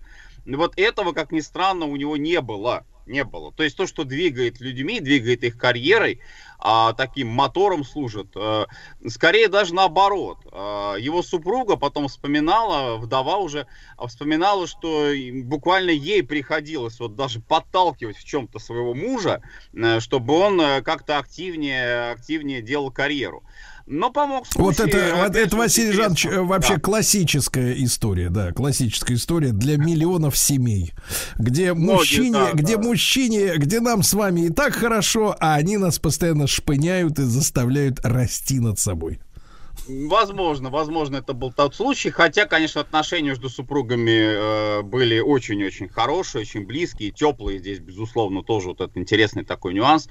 Но э, вот что, что помогло ему поступить в академию? Дело в том, что генерал Драгомиров, известный наш, да, вот тоже, наверное, э, представитель военной элиты конца 19 столетия, а он познакомился с Алексеевым, с э, молодым пехотным офицером на маневрах маневрах, которые проводил, участвовал в, в том числе его пехотный полк. А, и он действительно произвел на него впечатление вот такого очень талантливого строевика. Строевика, не штабиста, да, вот человек, который сидит в своих штабах и планирует операции, э, не видя даже, может быть, э, армии перед собой. А это был вот такой хороший э, служака, добросовестный, в то же время вот, ну, в чем-то талантливый, видимо, Драгомиров смог разглядеть в нем такую вот а, черточку будущего э, стратега. А, И буквально вот э, сказал, что да, вот мы должны с вами встретиться в Академии Генерального штаба. И Алексеев поступает, как ни странно, ему самому даже показалось, может быть, а, он поступает э, довольно гладко, то есть это не были какие-то огромные там усилия. Учился он отлично, а, И вот здесь вот, пожалуй, разворачивается его талант уже, и, может быть, даже вот почувствовал вкус э, к военной стратегии, к, к аналитической работе.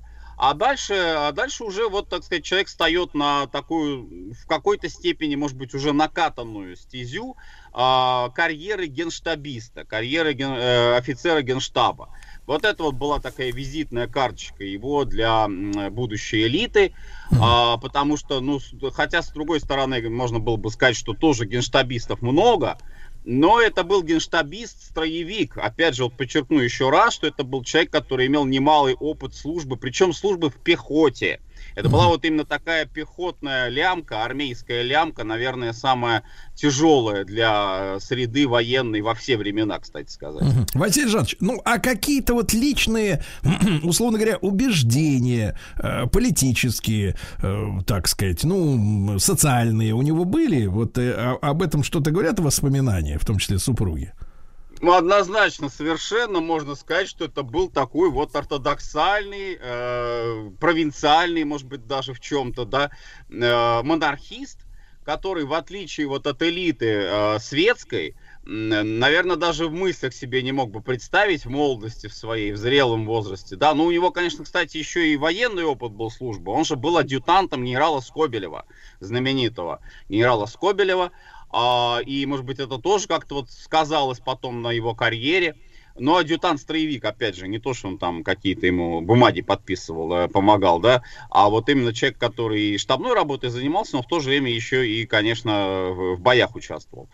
А вот, э, и вряд ли бы там в голову могло ему прийти, там как-то критиковать государя императора, высшие сферы, высшие власти.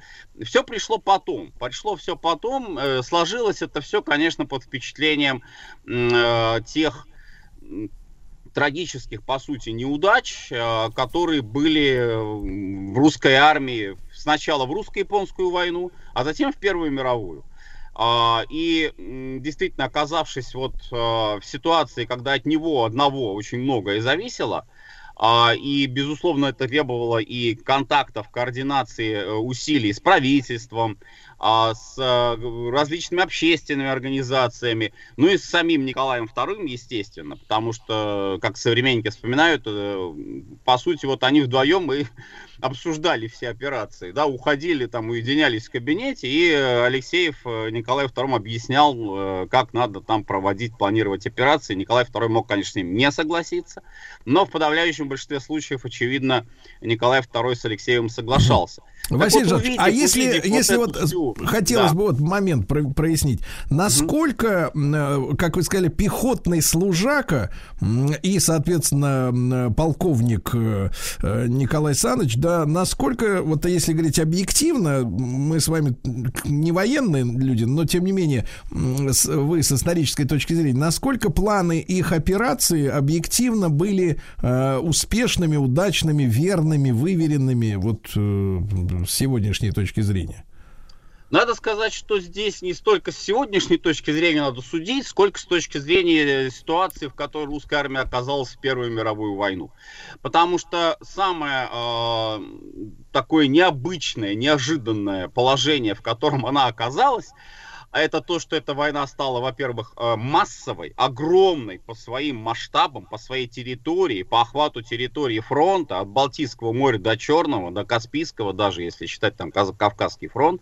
Это первое. Второе, по масштабу вовлеченности экономики, по масштабу вовлеченности людей, миллионные армии, такого не было никогда в истории России до этого. Ну, даже войну 812 года там участвовал народ, да, народное ополчение, но тут, э, помимо и народа, тут еще и регулярные войска, у нас 5 миллионов человек армии, А, и вот э, это все, это изменившиеся условия, они потребовали и изменившиеся стратегии, потребовали изменившиеся тактики, появились новые виды вооружения, даже самая авиация, флот, там, подводные Василий лодки это я прочее, понимаю, это я понимаю. Да. Но с точки зрения, если да, я понимаю, что историку очень важно контекст, да, но э, если э, принять во внимание все объективные условия, те решения, которые принимали кулуарно вдвоем, получается, Алексеев и Николай Александрович, насколько они с точки зрения той ситуации были наилучшими решениями? Ну вот я два примера приведу. Очень хорошо, что, Сергей Валерьевич, вы задаете как раз вот этот вопрос. Два примера конкретных. Первый пример, который у нас э, общепринято э, приписывать исключительно гению генерала Брусилова. А, так называемый Брусиловский прорыв, хотя точнее его было бы называть прорыв Юго-Западного фронта, которым как раз генерал Брусилов командовал. Э, опять же, не в ущерб, не в, не в укор ни в коем случае а, генералу Брусилову, но нужно сказать, что вот эта вот операция, которая была запланирована как э, прорыв э, на широкой линии фронта одновременными ударами в разных, с разных участков, чтобы враг не смог подвести резервы а, к тому или иному участку прорыва и закрыть его тем самым, что и было, в общем, до 2015 года. Вот это как раз первая а, такая серьезная стратегическая идея, да, которая была воплощена именно Алексеевым. И именно на Восточном фронте, потому что на Западном фронте мы к подобной практике, вот, э, наши союзники по Антанте, они придут только к 2017 году. Алексеев уже эту идею разрабатывал, и они, да, они обсуждали это с Николаем II в начале 16 года. Просто у Юго-Западного фронта получилось э, сделать то, что не смогли, к сожалению, большому сделать его соседи, а именно западные и северные фронты. Но планировался удар массовый, масштабный такой фронтальный удар, который должен был вообще сокрушить всю немецкую и австрийскую оборону. И, конечно, привести к окончанию войны, победоносному для России. Это первый пример. А второй пример, я тоже вот интересно на тот момент, э, внимание Алексеева к Балканам Балканскому театру военных действий, а, потому что тоже вот для многих э, европейских военных, ст- и политиков, и стратегов, в общем, считал, что Балканы это что-то, ну, с одной стороны, понятно, это пороховая бочка, пороховой погреб Европы, который, собственно, и рванул, да, вот в 2014 году, как мы знаем, произошло, с Балкан все началось, э, с Сербии Австро-Венгрии. А с другой стороны, все-таки ведь это же очень важный стратегический э, плацдарм, используя который можно тоже и нужно вести активные боевые действия а, и против э, центральных так называемых держав, против Австро-Венгрии в первую очередь. И вот Алексеев, как раз его идея была уже, правда, конец 16-го, начало 17 года, но он и раньше тоже об этом говорил, но вот э, задействовать этот юго-западный такой э, юго-западную направленность, юго-западный регион э, для наступления э, через Румынию. Собственно, там была такая возможность, но даже когда румынская армия, она, общем-то, не очень была боеспособной, но тем не менее, все равно соединиться с союзниками, которые наступали, тоже это был Салоникский фронт, так называемый, а соединиться с ними и двигаться, двигаться на- через э, уже вот это подбрюшье Европы, как его потом Черчилль называет, да, через Балканы, а двигаться дальше на Венгрию, на Австрию и выводить, постепенно выводить из войны вот этого союзника Германии, Австро-Венгрию, э, давить на нее, условно говоря. И в этом контексте, кстати, еще тоже интересна судьба э, его отношения к черноморским десантам, к высадке десанта, э, который предлагал адмирал Колчак, э, высадить десант в Стамбуле, взять Стамбул штурмом. Ну, здесь Алексей был, правда, более скептичный в том плане, что, а, конечно, вот этот десант политический, в военном даже отношении, он хорош, но надо к нему очень-очень хорошо подготовиться, потому что вот так просто вот подплыть с кораблями и броситься в атаку на, на Стамбул э, с криком «Ура!» там православный крест на Святую Софию, а с его точки зрения это было бы очень неосмотрительно. Вообще Алексеев отличался тем, что он был при всех его таких вот стратегических задатках, он был человеком очень осторожным.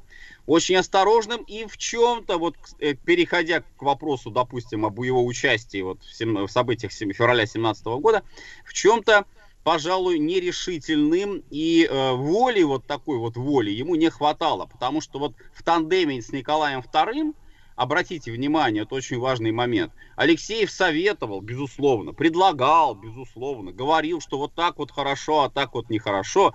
Но последнее слово всегда, всегда и всегда стопроцентно оставалось за Николаем Вторым. И Василий ни за кем другим. Не Василий за Алексеевым. но э, несмотря на то, что в Дуропедии, как вы уже сказали, э, там ми- минимум текста, да, о, о жизни, биографии этого человека, э, Михаила Алексеева, да, генерала нашего, вот, касаемо всей остальной жизни, и большая часть текста посвящена отречению Николая II, его роли, да. Вот я вот что хотел бы спросить вас, насколько Алексеев в принципе знал ситуацию в России? Э, Потому что всю жизнь он значит, посвятил армии, да. Он пехотный, так сказать, человек, э, служака. Э, Потом, значит, вот планирование всех этих операций, но отречение императора, да, это все-таки не военное дело, это знание ситуации страны, психологии народа, реального расклада сил. Э, Как вы думаете, какова роль-то, в принципе, этого человека вот в том, э, что, в принципе, Николай II капитулировал перед событиями в Петрограде? Ну, здесь, наверное, лучше начать издалека, потому что а, в начале войны, вот 14 год, до Великого отступления, который, кстати сказать, он же и провел, а, еще одна заслуга, я бы даже сказал, вот именно «Звездный час» Алексеева, это а, очень умело проведенное отступление русских армий из так называемого Варшавского а, польского мешка, потому что немцы планировали а, сходящимися ударами, клиньями окружить а, русскую группировку в районе Варшавы. Алексеев ее вывел из-под удара, спас армию. Вот это вот, пожалуй, наверное, самая важная его такая заслуга. Иначе бы война Первая мировая закончилась бы раньше и не в нашу пользу. Нечем был, неким было бы воевать просто.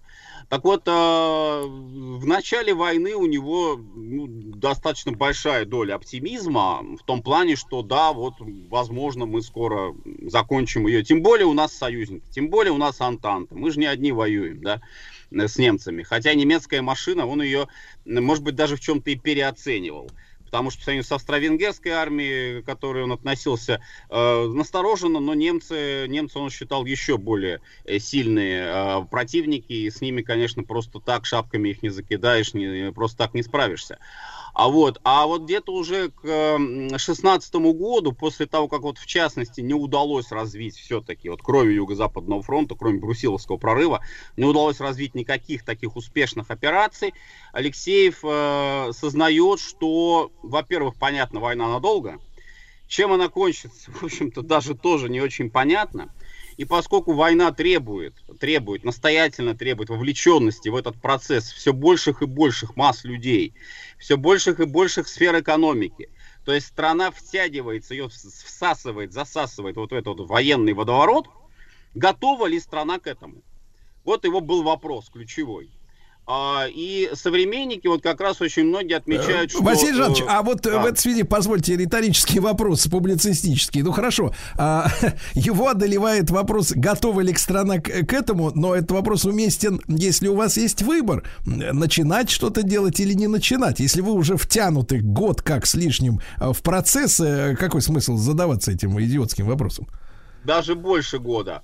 А э, этим вопросом задаваться всегда уместно. Всегда уместно, потому что понятно, что просто так война не закончится. Но желательно-то ведь ее закончить все-таки не поражением, а победой. Так вот, если вы все-таки рассчитываете на победу, значит вопрос, готова ли страна к этому, но это будет просто перед вами постоянно стоять. И что предлагает Алексеев? Вот опять же я хочу на этом остановиться. Он предлагает вариант усиления военной власти, усиления диктатуры военных. Вот что важно. То есть А. э, и, и логика тут вполне понятная для него. Диктатура военных. Да, Василий Жанович, тогда мы с вами продолжим сразу после э, выпуска новостей, новостей спорта. Василий Жанович Цветков, доктор исторических наук, э, наш герой второго плана Михаил Алексеев, генерал русской армии.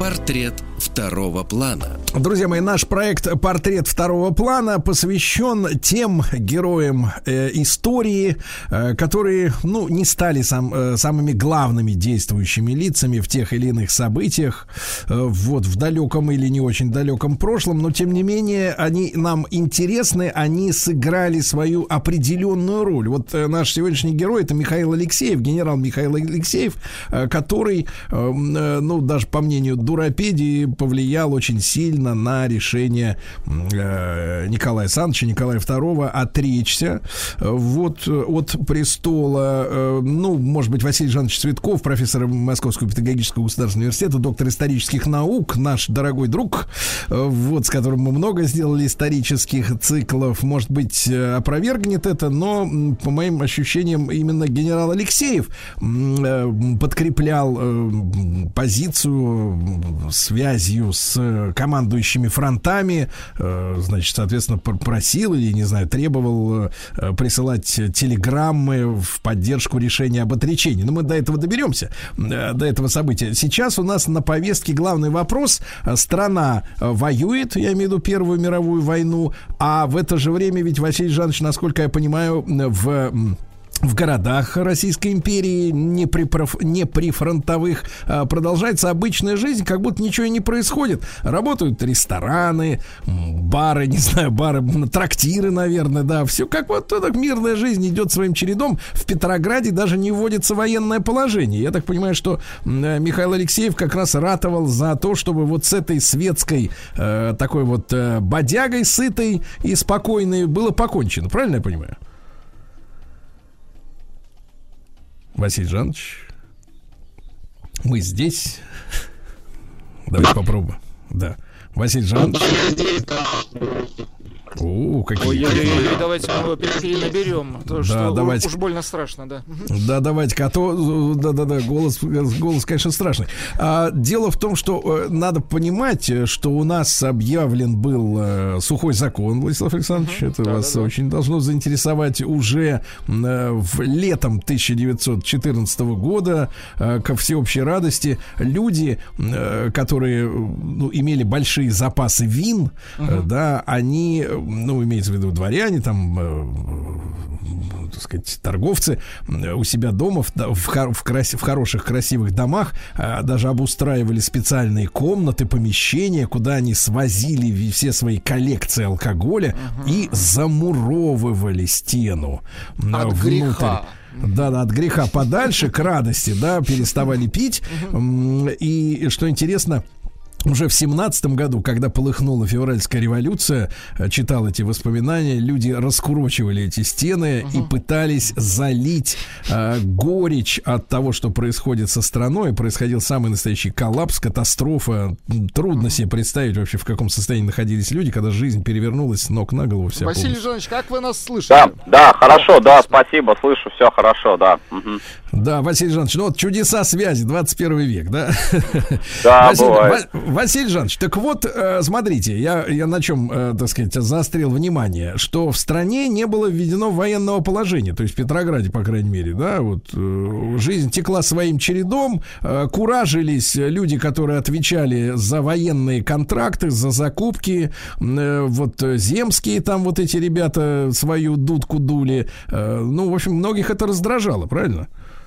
Да, тут э, нужно просто вот отметить, что если, может быть, даже по внешнему виду, вот э, с точки зрения там ситуации в том же Петрограде, в Москве, может быть, война-то как раз ощущалась, э, заметная она была, потому что уже были э, тысячи, сотни тысяч и убитых и раненых.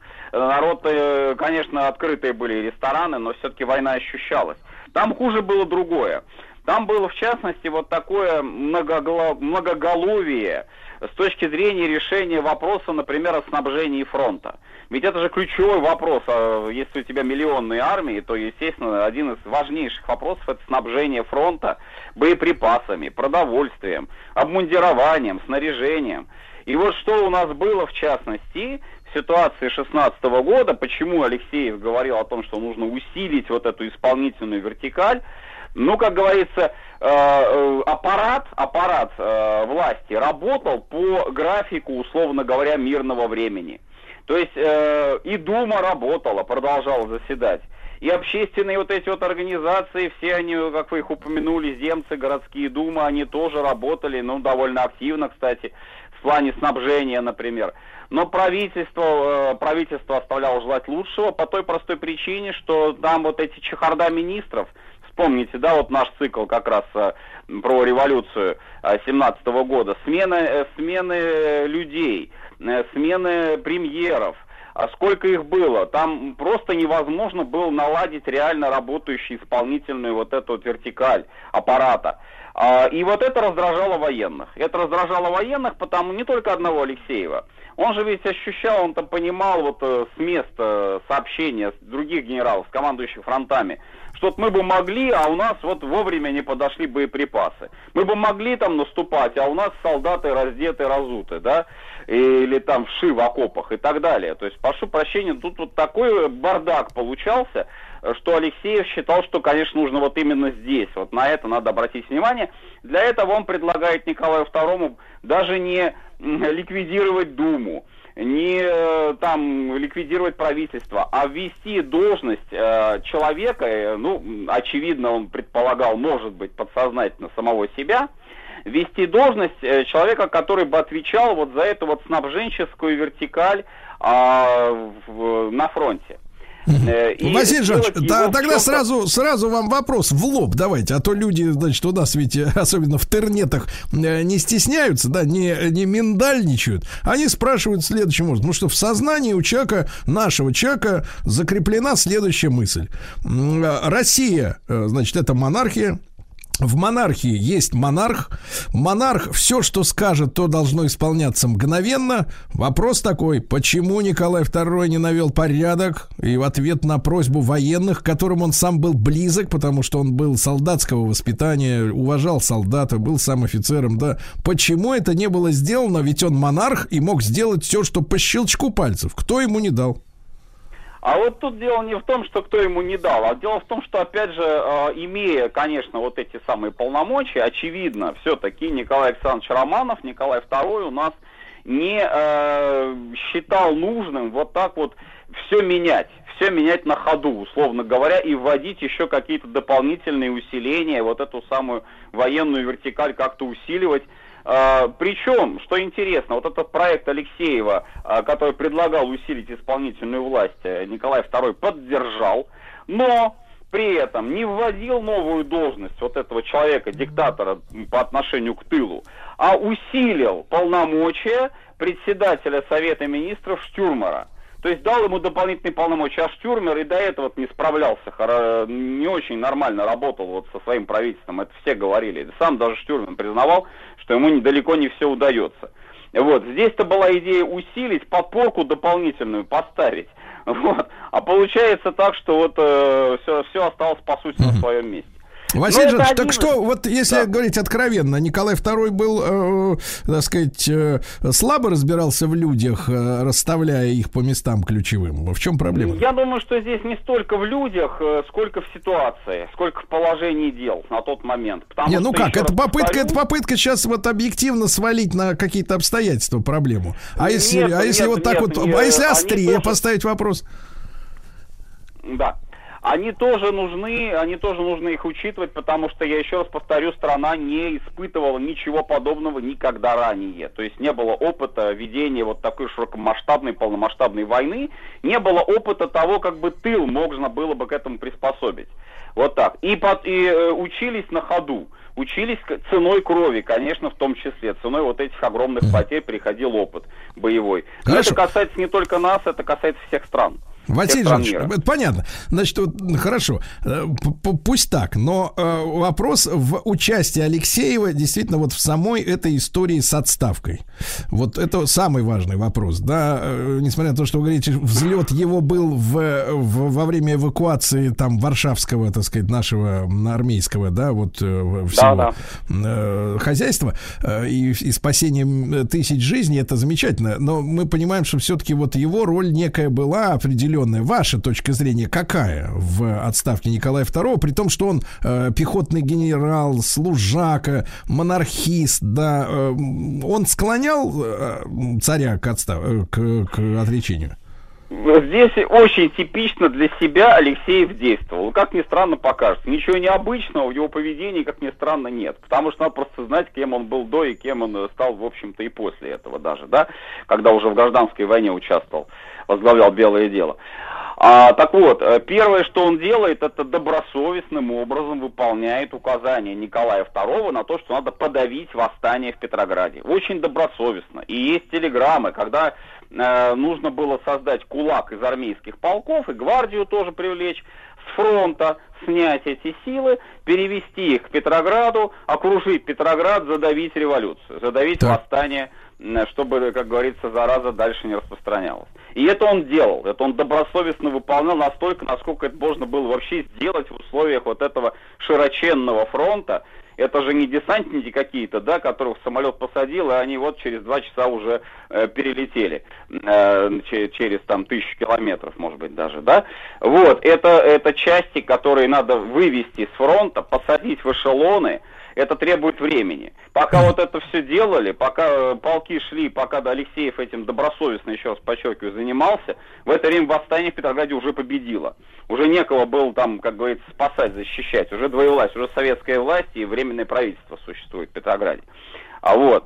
А Это раз. А второе, когда вот видя уже эту ситуацию, да, что, в общем, просто так уже не справится, что войска, армия начинает переходить на сторону народа, что делает Алексеев? Опять же, совершенно типичное для него поведение. Он, м, кстати, согласуя вот это свое решение с а, э, царем, а он а, опрашивает, в том числе, вот устраивает вот этот вот опрос, так называемый, да, а, генералов, и э, предлагает вот это мнение э, генералитета Николаю II. То есть он ни в коем случае, вот это очень важно, на это почему-то не обращают внимания. Он излагает их точку зрения, предлагает Николаю II, э, исходя вот из того, что говорят генералы, принять решение. Предлагает принять решение. Какая прелесть.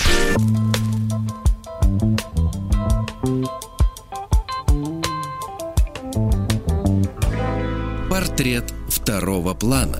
Сегодня портрет э, генерала Михаила Алексеева. Пишет портрет э, генерала Василия Жановича Цветков, доктор исторических наук. Василий Жанович, ну вот э, возникает у меня как бы вот, начинают даже как-то вот лицо суровить от ваших слов. Вот смотрите, даже вот приходишь, извините меня, в, ресторацию, в какую-нибудь, в кафе, да, где есть официанты. Вот тебе предлагают меню, там цены, блюда, вот это вот другое. Даже в, в- в какой-нибудь забегаловке обязательно официант посоветует, вот это возьмите, здесь у нас получше, тут получше. А здесь какая-то вот совершенно политическая пассивность нарисована вами, Э, да, что, мол, типа, ну, смотрите, что думают эти, что думают те, а я сам вообще ничего не думаю и умываю руки, что ли, получается? Нет, он тоже, он тоже присоединился к мнению о том, что ради спасения монархии, вот о чем мы тоже неоднократно говорили, можно, наверное, а, пожертвовать э, самим собой, то есть, да, подсказывая, вот как бы, может быть, такое решение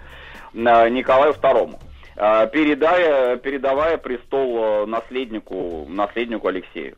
Не брату, да, в общем, это уже собственное решение Николая II насчет э, Михаила а, было дальше. А, Но, но, вот вы справедливо заметили, как первая часть вашего вопроса, да, а, ведь политически, в политическом отношении, не в военном именно, а в политическом отношении Алексеев, ну, очевидно, совершенно а, не мог считать себя вправе, вправе, вот я еще раз это подчеркиваю, не мог считать себя вправе предлагать категорически давить на царя, говорить вот только так, вот, вот именно это решение. То есть здесь, э, если почитать текст телеграммы, которая, собственно, вот роковая телеграмма, да, которая была отправлена из Могилева а, в штаб Северного фронта, а, то там четко совершенно мысль идет о том, и говорится об этом а, словами, о том, что вот решайте, Ваше Величество, вот что делать вот в этой ситуации. И Ваше Величество должно решить, Э, государь-император должен решить. В конце концов, он глава государства, он глава вооруженных сил. Вот, э, и, и это будет его решение. Что он и делает, что Николай Александрович, собственно, и принимает это самое решение. Ну, а стучать кулаком по столу, требовать вот там, представлять весо, к к виску револьвер, это было, это было не в стиле Алексеева, да. Вот мы с вами уже говорили, что характер у него был все-таки именно такой. Это человек, это второй план, это фигура все-таки второго плана, а не первого. Это надо обязательно иметь в виду. Ведь генерала Алексеева достаточно скоро не стало, да, я так понимаю, через год буквально после этих Да, событий. у него была э, сильная, очень серьезная болезнь, это болезнь почек. А, собственно, вот, кстати сказать, обострение этой болезни тоже многие историки считают, что произошло вот э, в том числе в эти события, в эти дни февральско-мартовские, повлияло на его состояние физическое. То есть, что он не мог, может быть, так вот э, активно э, противодействовать, как говорится, восстанию в семнадцатом году, а, который произошел в Петрограде. А, Ну, а дальше уже следующее вот обострение этой болезни из-за а, банальной просто простуды, которая переходит э, в такое вот общее разрушение организма. Это произошло осенью 2018 года, когда Алексеев у нас уже э, стал верховным руководителем по сути, всего южно-русского белого движения. И даже претендовал, не, не без э, возможностей, даже, скорее всего, может быть, это вполне обосновано было, претендовал на статус э, верховного правителя России. То есть, э, Василий вот Жанович, Василий именно- Жанович, ну вот смотрите, э, я, понятное дело, на ваши лавры не претендую, и нет у меня специального образования в этом смысле.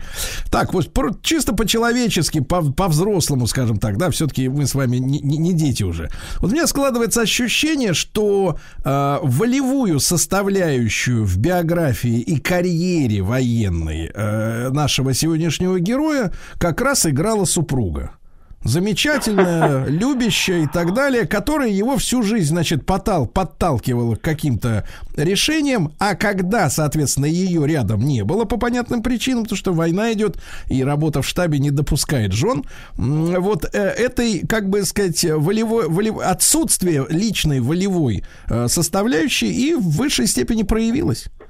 То есть Ну, вот, э, вот я эта э, цепочка, отчасти ну, знаете, вот так по-человечески просто. То есть вот, вот по- постоянное подталкивание мужчины, давайте в широком смысле, да, на какие-то подвиги, в конце концов, вот в такой трагической форме, что случилось э, в, то, в те дни со страной, да, вылилось вот в эту, вот эту историю, в эту нерешительность, пассивность максимальную и так далее. Ну, я здесь как бы все-таки на две части бы разбил ваш вот такой тезис. Первый в отношении сугубо жены. Да нет, э, жена тут не главную роль играла. Жена играла роль главную, конечно, в карьере. И потом она и в Ставку приезжала. Тут не это главное. А э, вот то, что действительно недостаток воли у самого Алексеева, такой вот политической воли, не военной, я еще раз подчеркну, а именно политической. А Первая мировая война это и политическое противостояние, не только там армии воюют, это надо понимать а, на тот момент было. Вот этой политической воли ему не хватало, безусловно, совершенно. Он сам это признавал, он тоже это говорил. Вот его знаменитые слова потом, когда уже в 18 году, что если бы я знал бы, чем бы все это вот закончилось, я бы по-другому бы поступил в отношении к Николаю II тоже вот, да. Но ведь не поступил же, да, не смог же вот это вот, может быть, недостаток этой политической воли преодолеть. Это, это произошло. Вот надо всегда исходить из конкретной ситуации, в какой оказывается конкретный человек на тот конкретный момент. Это после Но опять же, оно... но опять же, Да. Василий Жанович, опять же возникает вопрос э, к э, расстановке кадров на местах, да? То есть недоста- да, потому недостаточная, смотрите, считали- совершенно недостаточная оценка волевых качеств и профессиональных тех людей, которые оказались на нужных э, государственных постах на момент э, вот той ситуации 17 года. Ну, понятное дело, мы за скобками держим, э, так сказать, э, все эти заговоры и провоцирование э, революционной ситуации и объективные ситуации, но тем не менее, вот мне после нашего сегодняшнего разговора очень э, очевидно э, стал крайне важный вопрос э, с грамотной расстановкой на ключевые позиции людей, которые сделали себя сами, а не которые выросли под нажимом жен. Э, Василий Жанович Цветков, доктор исторических наук с нами.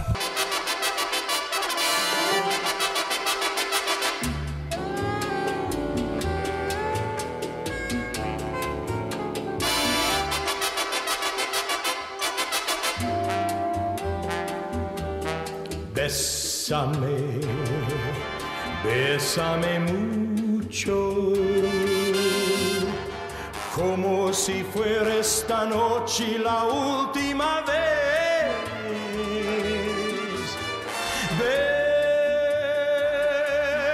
Bésame mucho,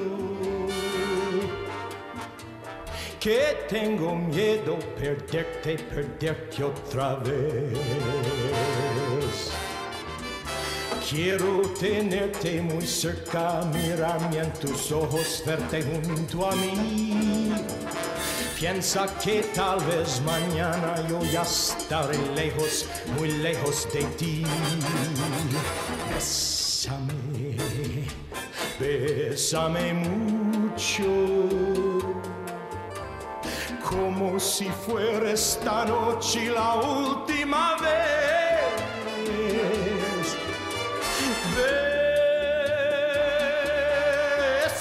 Bésame mucho.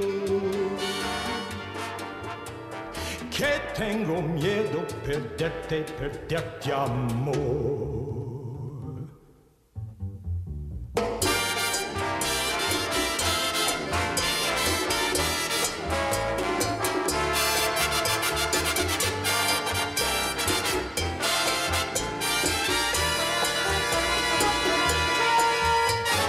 Dearest one, if you should leave me, each little dream would take wings and my life would be through.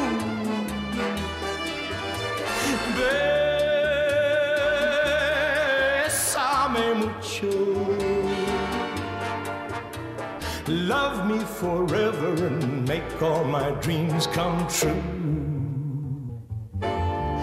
Que tengo miedo perderte, perderte.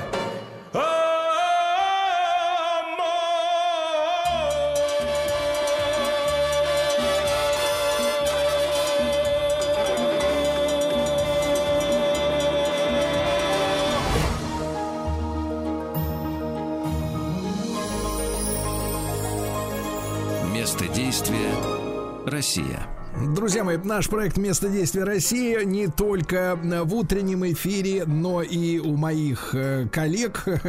Вот весь день, все лето, такая медиа-энциклопедия российской истории, современной жизни. Но и сегодня у нас ведь большой праздник. Мы с самого раннего утра всех артековцев-то поздравляли, потому что э, сегодня исполняется 97 лет э, Артеку, нашему замечательному международному детскому лагерю, центру, как угодно. Вот, совсем-совсем скоро столетие.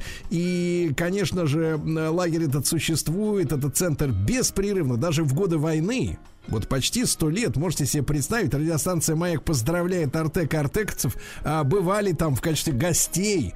А, да, и некоторые из нашей команды были сами артековцами, когда учились в школе. И сегодня мы э, пригласили в нашу студию, ну, самый настоящий десант артековцев разных эм, эпох, разных десятилетий, 50-х, 60-х, 70-х, 80-х годов. Я рад приветствовать э, наших э, ну, уважаемых э, гостей, ну и Надежде Михайловне Прониной, как э, самой, самому юному члену нашей команды, э, поручаю сегодня, Надежда Михайловна, доброе утро, представить всех гостей в студии. Доброе утро, Сергей, доброе утро. Ну, давайте сначала мы поздравим всех э, от нашего имени, э, от тех, кто сегодня у вас в студии. А в студии Надежда Дмитриевна Оконова, вожатая 50-х годов. 70 лет тому назад вожатой была Надежда Дмитриевна. Надежда Дмитриевна профессор Московского гуманитарного университета. И 60 она представляет 50-е годы. 60-е годы представляет Лилия Вадимовна Кузнецова, кандидат педагогических наук.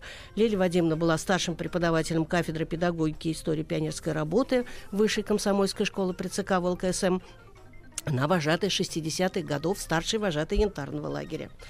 Дина Евгеньевна Яковлева. Дина Евгеньевна – старший научный сотрудник Института детства. У нее самый большой среди нас педагогический стаж. Почти 20 лет проработала Дина Евгеньевна в Артеке и вожатой, и начальником лагеря, и замдиректора центра большого комплекса прибрежного.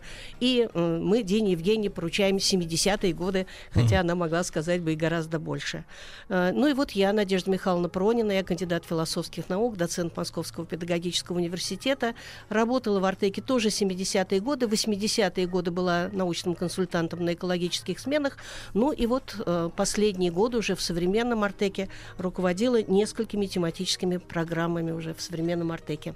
Э, Первое, что надо сказать, это тоже поздравить. Мы все, мы поздравляем, дорогой наш любимый Артек, дорогих, дорогих наших друзей, артековцев, и, конечно, в Артеке директора Константина Альбертовича Федоренко. Э, конечно, это его усилиями, его заботами. Артек сегодня просто прекрасный, просто чудесный, великолепный. Ну и теперь вот по сути нашей сегодняшней встречи.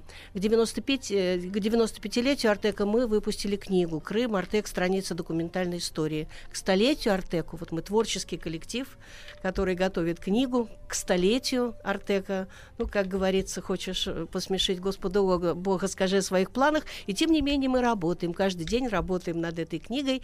И вот сегодня об истории Артека, о подтвержденной документальной и ведомой нам, мы вам немножечко расскажем. Надежда Дмитриевна, первое слово вам. 50-е годы. Артек. Да, да, доброе утро. Доброе утро. Вы знаете, начинать хотелось бы вот не с этих сухих цифр, данных, а начинать хотелось бы с того, чем закончила Надежда Михайловна. Дорогие мои артековцы, люди, дожившие до сегодняшнего дня, это те пятидесятники, которые работали со мной в кипарисном, морском, лазурном лагере, и те, которые сохранили до сих пор совершенно светлые воспоминания об этом прекрасном времени. Вот я хочу вам сказать, представьте себе, ребенок приезжает из далекого далека, его везут, привозят в Артек, значит, моют, одевают в артековскую форму, спускают в пионерский отряд. Он никого не знает, и его никто не знает. Проходит 30 дней, дети разъезжаются, и дети плачут. Так им не хочется расставаться. Что могло произойти за эти 30 дней? Почему пишут родители, что вы сделали с нашим ребенком? Он приехал совсем другой. Вот что это такое? Педагогика Артека. Это, конечно, замечательная природа. Это, конечно, замечательная методика. Это, конечно, уникальные артековские вожатые, которые видят своего ребенка целые сутки. Даже если он- на него не смотрит, на этого своего пионера, он его видит. Вот как возникла такая методика, позволяющая сделать так, что ребенок, приезжающий в Артек и уезжающий с него на всю жизнь, оставляет в своей душе совершенно потрясающие воспоминания. Ну, так было и в 50-е, и в 60-е, так и сегодня.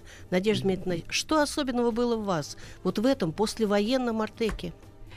Конечно, очень сложные были сороковые годы. Вы не представляете себе, какой оставили фашисты Артек после оккупации. Разрушено было все.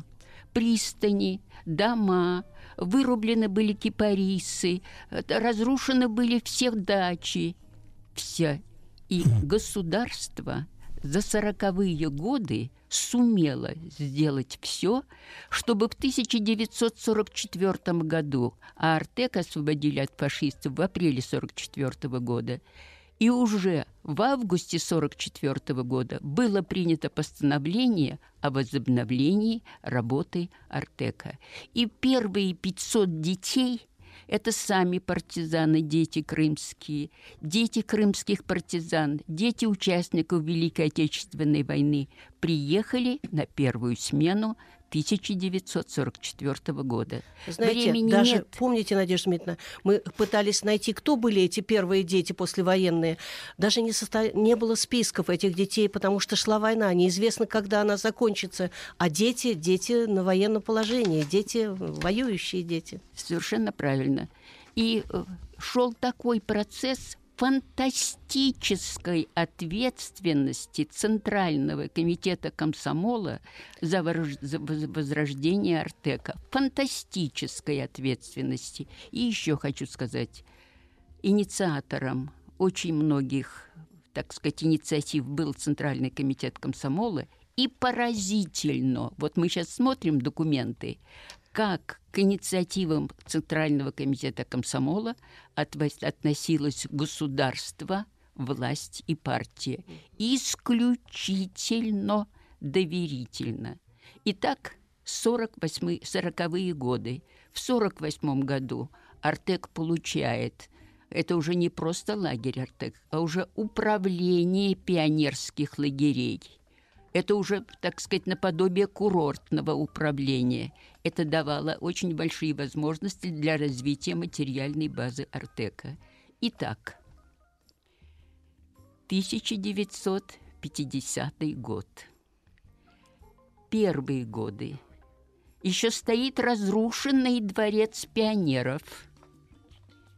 Еще нет столовой в пионерском лагере во втором. Еще форма у детей не очень хорошая, но уже появляются замечательные дела у пионеров и вожатых этого лагеря. Связано это было в первую очередь с тем, что на- начальником управления пионерских лагерей был выдающийся организатор детского движения Дмитрий Александрович Трусевич, Вот бывший, да, да. да, именно ему принадлежит, еще раз повторю, выдающаяся роль в создании того микроклимата и тех дел, которые были в Артеке в 50-е годы. Лилия Вадимовна, вы проработали при Дмитрии Александровиче все годы 60-е, Да, потому что 12 да, лет был да. директором Ты, Артека. вожатый, не зевай, в два ложись, в шесть вставай. Будь задорным и веселым, никогда не унывай. Это был девиз вожатых 60-х годов. 60-е годы – это выполнение нового генерального плана его развития. Заново отстроенные лагеря «Морской» на месте Нижнего и комплекса «Прибрежный». Яркие незабываемые события. Сентябрь 61 года. В Артеке первый и второй летчики-космонавты СССР Юрий Гагарин и Герман Титов. Май 62 года. Празднование 40-летия пионерии. Второй всесоюзный слет пионеров в Артеке. Проведение всесоюзных сборов, слетов юных друзей советской армии, милиции, тимуровцев, юнкоров, туристов, вожатых октябрят. Фестиваль «Артековская музыкальная весна», первый всемирный слет юных активистов Международного общества Красного Креста и Красного Полумесяца. В 1967 году третий всесоюзный слет пионеров, посвященный 50-летию Великого Октября в нашей янтарной дружине имени Гайдара, делегаты тимуровцы. Открылась рядом дружина Алмазная, где собрались пионерские штабисты. А во Дворце пионеров по инициативе Гагарина и Королева организована потрясающая авиационная космическая выставка, которая действует до сих пор. И начала свою работу в Артеке школа пионерских работников. Нужно сказать, что в эти годы усилилось внимание к военно-патриотическому воспитанию. Э, непосредственно наши шефы, Черноморский флот, Качинская авиабаза, Крымский погранотряд были шефами наших отрядов в проведении всяких сборов, слетов а, э, воины проводили занятия в кружках и секциях. секциях. Артековцы вообще дети замечательные, дети и подростки. В своем большинстве были лучшие активисты пионерской организации страны. Какие интересные дела они проводили у себя, какие яркие национальные традиции привозили в Артек, какие были изумительные личностные характеры были у этих мальчишек и девчонок, а какие таланты. Вы знаете, мне так повезло, я работала с мальчиками духового оркестра в Ереванского дворца пионеров и участниками ансамбля песни и пляски Харьковского дворца пионеров. Они уже тогда были настоящими артистами. А все эти знаменательные события и будничные занятия организовывали артековские вожатые. Вожатский корпус, 300 лучших вожатых со всей страны, был основой, которая зажигала ребячьи сердца. Там нельзя было работать спустя рукава. Хочется сегодня с глубоким уважением еще вспомнить Людмилу Васильевну Ешунину, Валентина Ивановича Ситникова, Владимира Тихоновича Свистова, Цилию Израильевну Ленецкую, Елену Петровну Кадникову и нашего главного архитектора Анатолия Трофимовича Полянского. Спасибо им. Да, да. Вы вот смотрите, такие чудесные дети каждый год, каждую смену, каждый день. Представляете, вот трудно работать с трудными детьми, но очень трудно работать с хорошими, талантливыми, значимыми детьми. Вот такие артековские вожатые. Дина Евгеньевна, вам слово. Наступают 70-е годы, очень богатые для всей пионерской организации страны. Это э, много за- зависит, конечно, от Центрального комитета комсомола и от Центрального совета пионерской организации. Мне очень трудно сейчас говорить, потому что за эти десятилетия было столько э, пионерских новинок, новых э, направлений в работе, и столько детей побывало за это время в Артеке, такого не было, наверное, во все времена. Э, В это время мы считаем, все мои коллеги тоже, что это было золотое время Артека советского и всей пионерской организации. Но вот сейчас золотое время, конечно, российского Артека. Артек, Да. Артек прекрасный. Да, уже все построено, уже все действует, дети приезжают, у них красивая форма.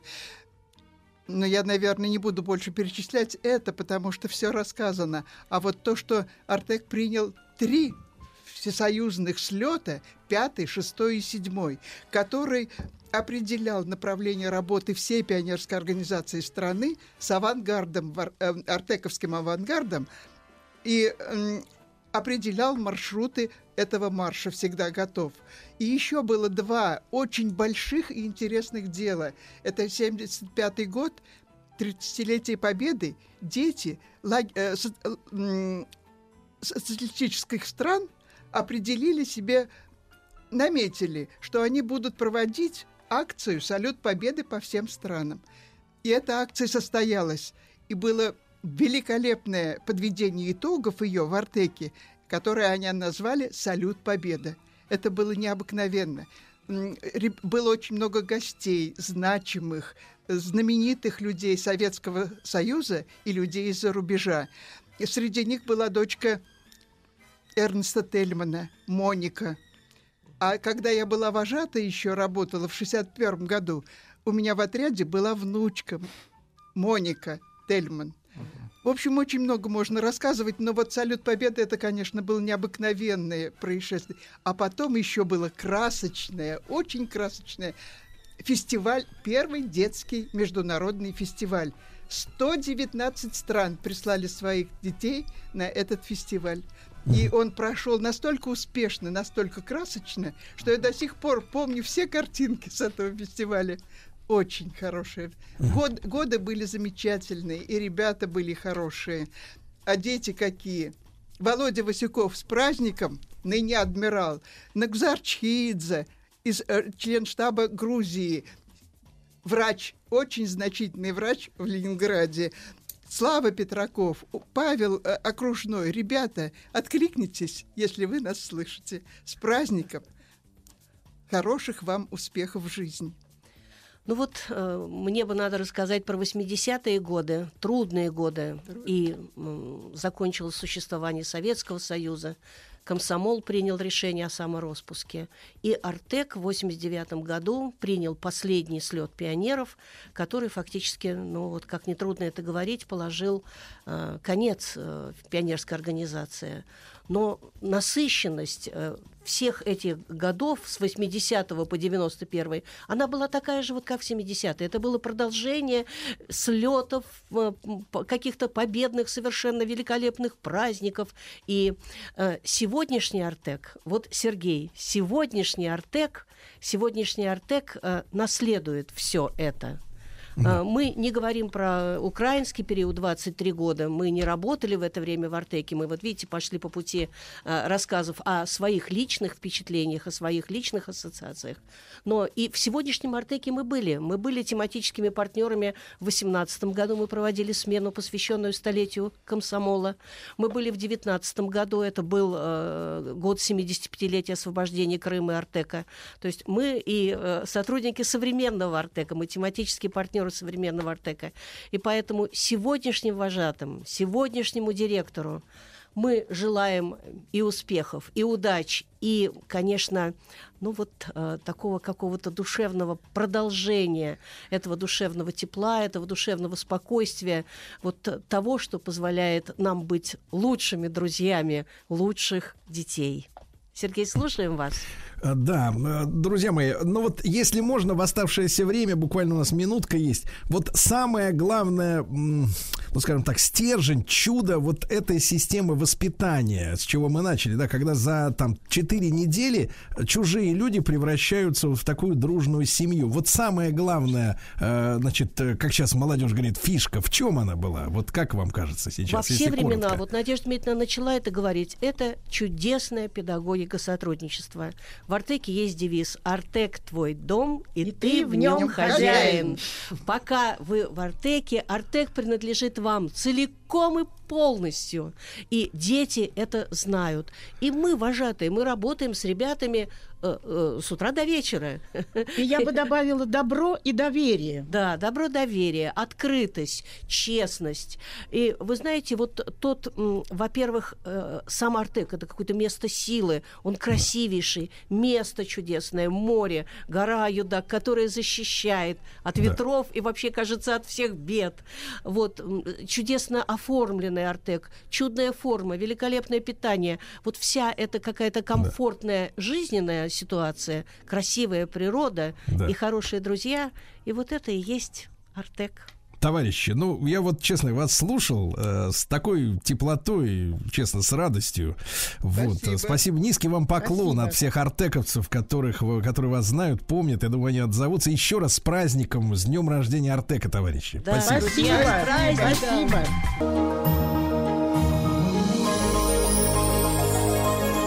Место действия Россия. Дорогие друзья, наш проект «Место действия России». Вы уже знаете, что с этой недели и все лето у нас э, в каждом, практи- практически в каждом эфире у физиков и лириков, и у Картаева Махарадзе, и даже у Свистуна, вот, э, в этом едином проекте э, есть темы, да, для наших разговоров, для наших уважаемых гостей, докладчиков, для того, чтобы мы понимали, чуть-чуть понимали свою страну лучше, да. Ну и раз уж мы сегодня поздравили Артек э, с праздником э, 97 лет со дня открытия первой смены вот этого замечательного лагеря, центра, как угодно говорите. Э, Друзья мои, э, вторую часть нашего сегодняшнего э, разговора мы посвятим, в принципе, вопрос о том, как сегодня детишкам можно провести лето. Правильно? Вот. Мгм. И полезно. Да, и полезно, естественно, да. И сегодня э, с нами Матвей, Матвей Дмитриевич Шпаро, э, э, полярник, путешественник, директор Центра дополнительного образования детей лаборатории путешествий. Да. Э, Матвей Дмитриевич, доброе утро. Доброе утро.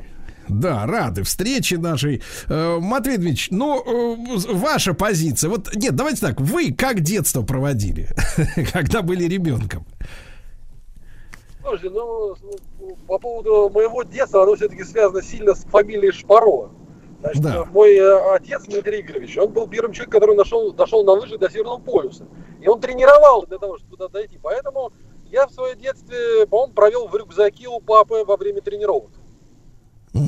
Хорошо, да, так сказать, опорную точку мы нащупали, да? Вот, но вот давайте тогда посмотрим на современных детишек, которым, которым, ну не то чтобы не повезло э, вот с, с такой семьей, но тем не менее, которые э, вот, вот не, не в рюкзаке проводят все, все летнее время. На что мы обратим сегодня внимание, да? Ну, видите как, значит, вообще, все-таки у нас была, у нас, э, вот она совсем, по-моему, недавно закончилась замечательная программа кэшбэка, когда можно было ехать в детские лагеря с большой э, там скидкой, с возвратом денег. Значит, это все было очень хорошо, но только ее было очень мало. И многим, конечно, она не, хва- многим этим программа не, не досталась. Ну вот, значит, большое количество детей, которые, которые не могут себе позволить э, полноценный отдых в детских лагерях. Значит, что им делать? Есть вариант поехать к бабушкам, есть остаться вариант в городе, ну или все-таки совершить какое-то там большое или небольшое, но путешествие по своей замечательной стране. А, Матвей Дмитриевич, а вот почему для ребенка важно именно путешествие? Ну, а не просто сидеть там, так сказать, хорошо, вкусно есть, сладко спать, ничего не делать, читать, может быть, книжки.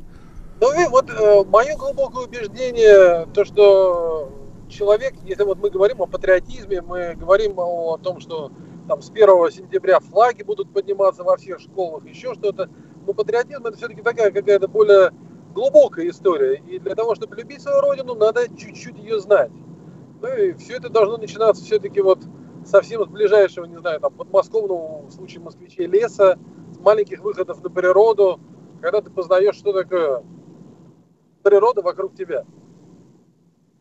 Матвей Дмитриевич, но вы знаете, сейчас у нас э, э, выросло, наверное, не одно поколение э, детей уже, к сожалению, которые, ну, скажем так, стерильные дети.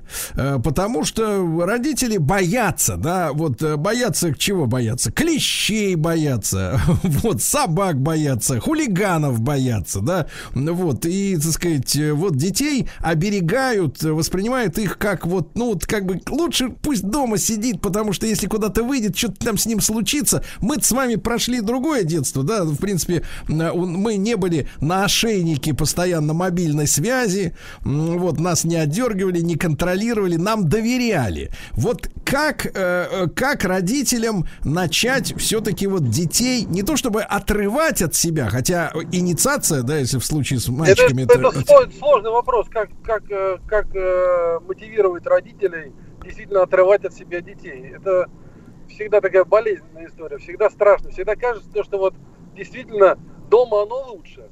Но это вот на- наша с вами задача, моя задача как педагога, ваша задача как э, представителя средств массовой информации вести такую разъяснительную работу.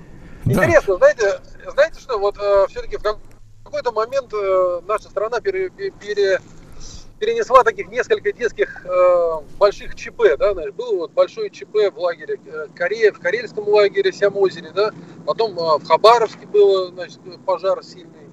Значит, вот все это э, очень хорошо освещалось, об этом много чего говорилось. Значит, вроде как действительно лагеря такие э, место повышенной опасности. Но интересно, что вот э, когда у нас был коронавирус, э, в прошлом летом, позапрошлым летом, когда лагеря сократились сильно, была интересная статистика у Следственного комитета. Значит, все-таки количество несчастных случаев с детьми, которые не были задействованы в детском отдыхе, в организованном отдыхе, она просто зашкаливала. Да? То есть это не 10 случаев на страну, а это, не знаю, там, тысяча случаев на страну, э, к сожалению, когда мы вот, э, расставались с детьми.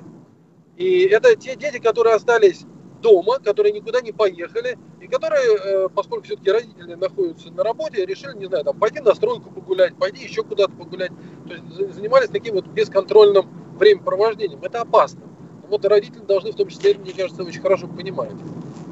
Э, Матвей Дмитриевич, но с вашей точки зрения, для ребенка, вот если мы говорим там о воспитании, ну, человек, который просто знает, ведь сначала надо знать, а потом уже любовь приходит, да, вот к родной земле, к стране, а, важно э, в тот же лес, да, так, э, областной какой-то лес, отправиться на, в этот поход со своими сверстниками без родных, да, которые испытывают именно к своему ребенку повышенное чувство снисхождения, да, и присматривают слишком сильно за ними. Вот, э, вот, или вот э, в компании все-таки с родственниками, вот с вашей точки зрения, с чего надо начать? Вы знаете, на, на самом деле тут нет какого-то однозначного там, не знаю, лекарства, совета. Э, Значит, если родители в свое детство ходили в путешествия, ходили в походы, таких, таких на самом деле очень много. Вот вы, я уверен, что ходил, э, я ходил, не знаю, ну вот значит, значит, те люди, которым, не знаю, там 35-45 лет, ну, вот мы ходили в, в походы, поэтому мы, нынешние родители, с большим удовольствием возьмем своих детей и сходим с ними в лес. Это нормально.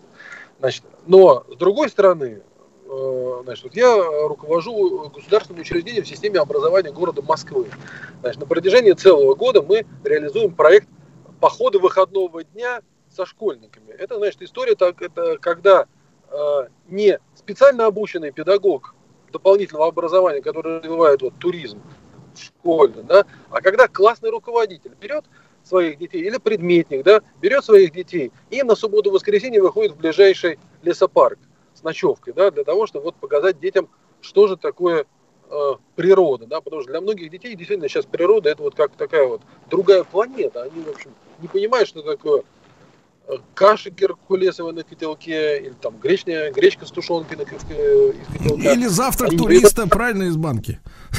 Они не понимают, как можно спать в спальне, э, что такое палатка, хотя когда они это видят, у них глаза расширяются, и они, э, они загораются, потому что у них есть возможность, не знаю, там, самим построить свой дом, это, установить палатку, да, и им никто не запрещает, не знаю, там, условно говоря, поздно ложиться спать, не знаю, еще что-то делать. Ну, в общем, все-таки такие вот маленькие походы на субботу-воскресенье, они очень плодотворно действуют на психику ребенка, на его развитие. Это абсолютно замечательно. И у нас в Москве, не знаю, дети начали ходить тысячами в такие походы. Это здорово. Потому что если он, э, э, если вот, условно говоря, там, тысяча детей сходили в поход выходного дня в подмосковный парк, то из них 100 человек точно захочет отправиться в какое-то более серьезное путешествие, уже там, не знаю, на Урал, на Алтай, на Камчатку. И родители, понимая, что вот поход выходного дня прошел, безопасно прошел, все замечательно прошло, этот педагог, ему можно доверять, вперед, поехали. А, Друзья мои, я еще раз напомню, что с нами Матвей Дмитриевич Шпаро, э, известный полярный путешественник и директор Центра дополнительного образования детей лаборатории путешествий. Вот, э, э, Матвей Дмитриевич, э, ну вот э, тут интересную э, э, отыскали э, люди не так давно э, памятку Роспотребнадзора, э, значит, э, которая я у себя там в телеграм-канале Стилавин туда и в том числе некоторое время назад опубликовал. Э, Памятка «Как собрать ребенка в лагерь». Ну, здесь какие-то сумасшедшие советы из серии с- взять с собой 21, а, 21 пару носков, э, трусов 21 штуку. Но самое главное, это запрещено брать с собой в пионер, значит, в детский лагерь, я про- прочту, колющие режущие предметы, сигареты, алкоголь, взрывчатые вещества, э, токсичные средства, газовые баллончики и потрясающую эротическую и порнопродукцию. На, на полном серьезе вот такую значит, инструкцию э, создали, как будто, я не знаю, э, какой-то из, из- и- в лагерь отправляется ребенок из запрещенной в России организации ИГИЛ. Вот. Насколько долж- должен быть, с вашей точки зрения, суровый контроль вообще вот за детьми, в, когда они едут в поход? Ну, э, контроль должен быть, э, конечно же, но вот эта памятка, она вызывает э, полностью, конечно, какое-то недоумение, потому что я, я, я честно, я, я вам верю, с одной стороны, но с другой стороны, я не верю, что э, чиновники из Федерального Роспотребнадзора в состоянии были это написать. Ну вот, а что касается, э, что касается контроля, знаете, вот, ну, например, сложный Да. вопрос. Да. А давайте, Матвей Дмитриевич, сразу, сразу после короткой рекламы, да, именно вот о степени контроля ребенка на отдыхе летом.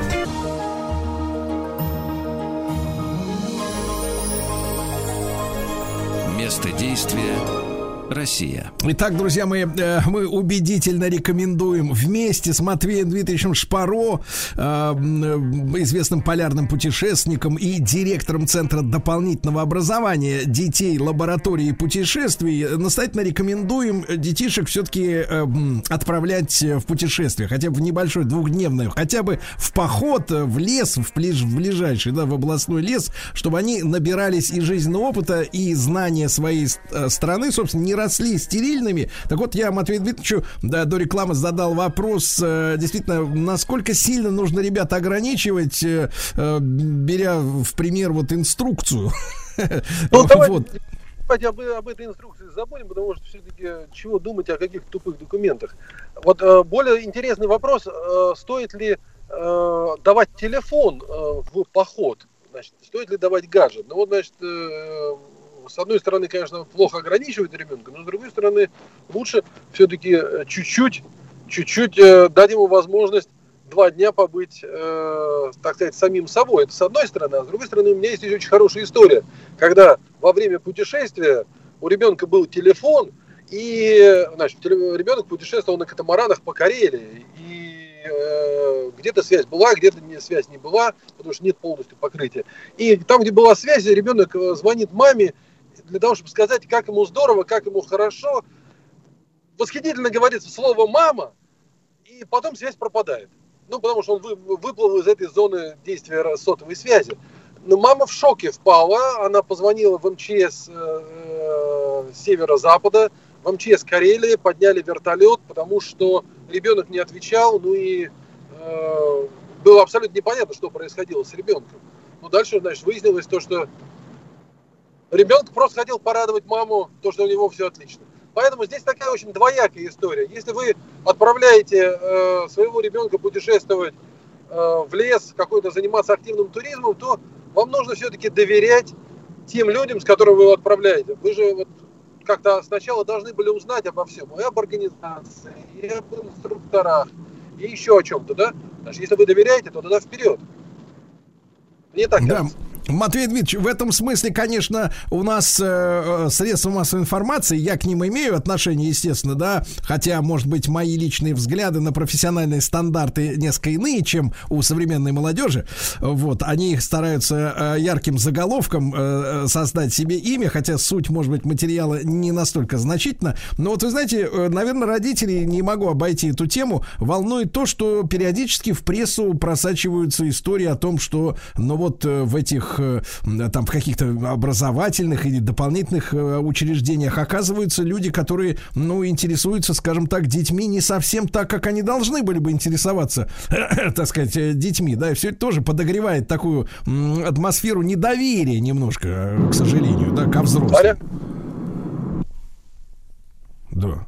Ну, ну, такие, конечно, инфо, инфо, инфоповоды, в общем, существуют. И действительно, э, средства массовой информации, в общем, дай что-нибудь такого не очень чистого, и они разве, э, разовьют тему. Ну, значит, э, борется с этим совсем государство, значит, вводятся какие-то правила. Значит, э, если у человека есть какое-то непонятное прошлое, его не допускают до работы, с него требуют справку о судимости, справку еще какую-то, психоосвидетельствование. Ну, как, других у нас вариантов нет, но, к сожалению, столкнуться с какими-то проблемами, с какими-то э, сложностями можно э, везде.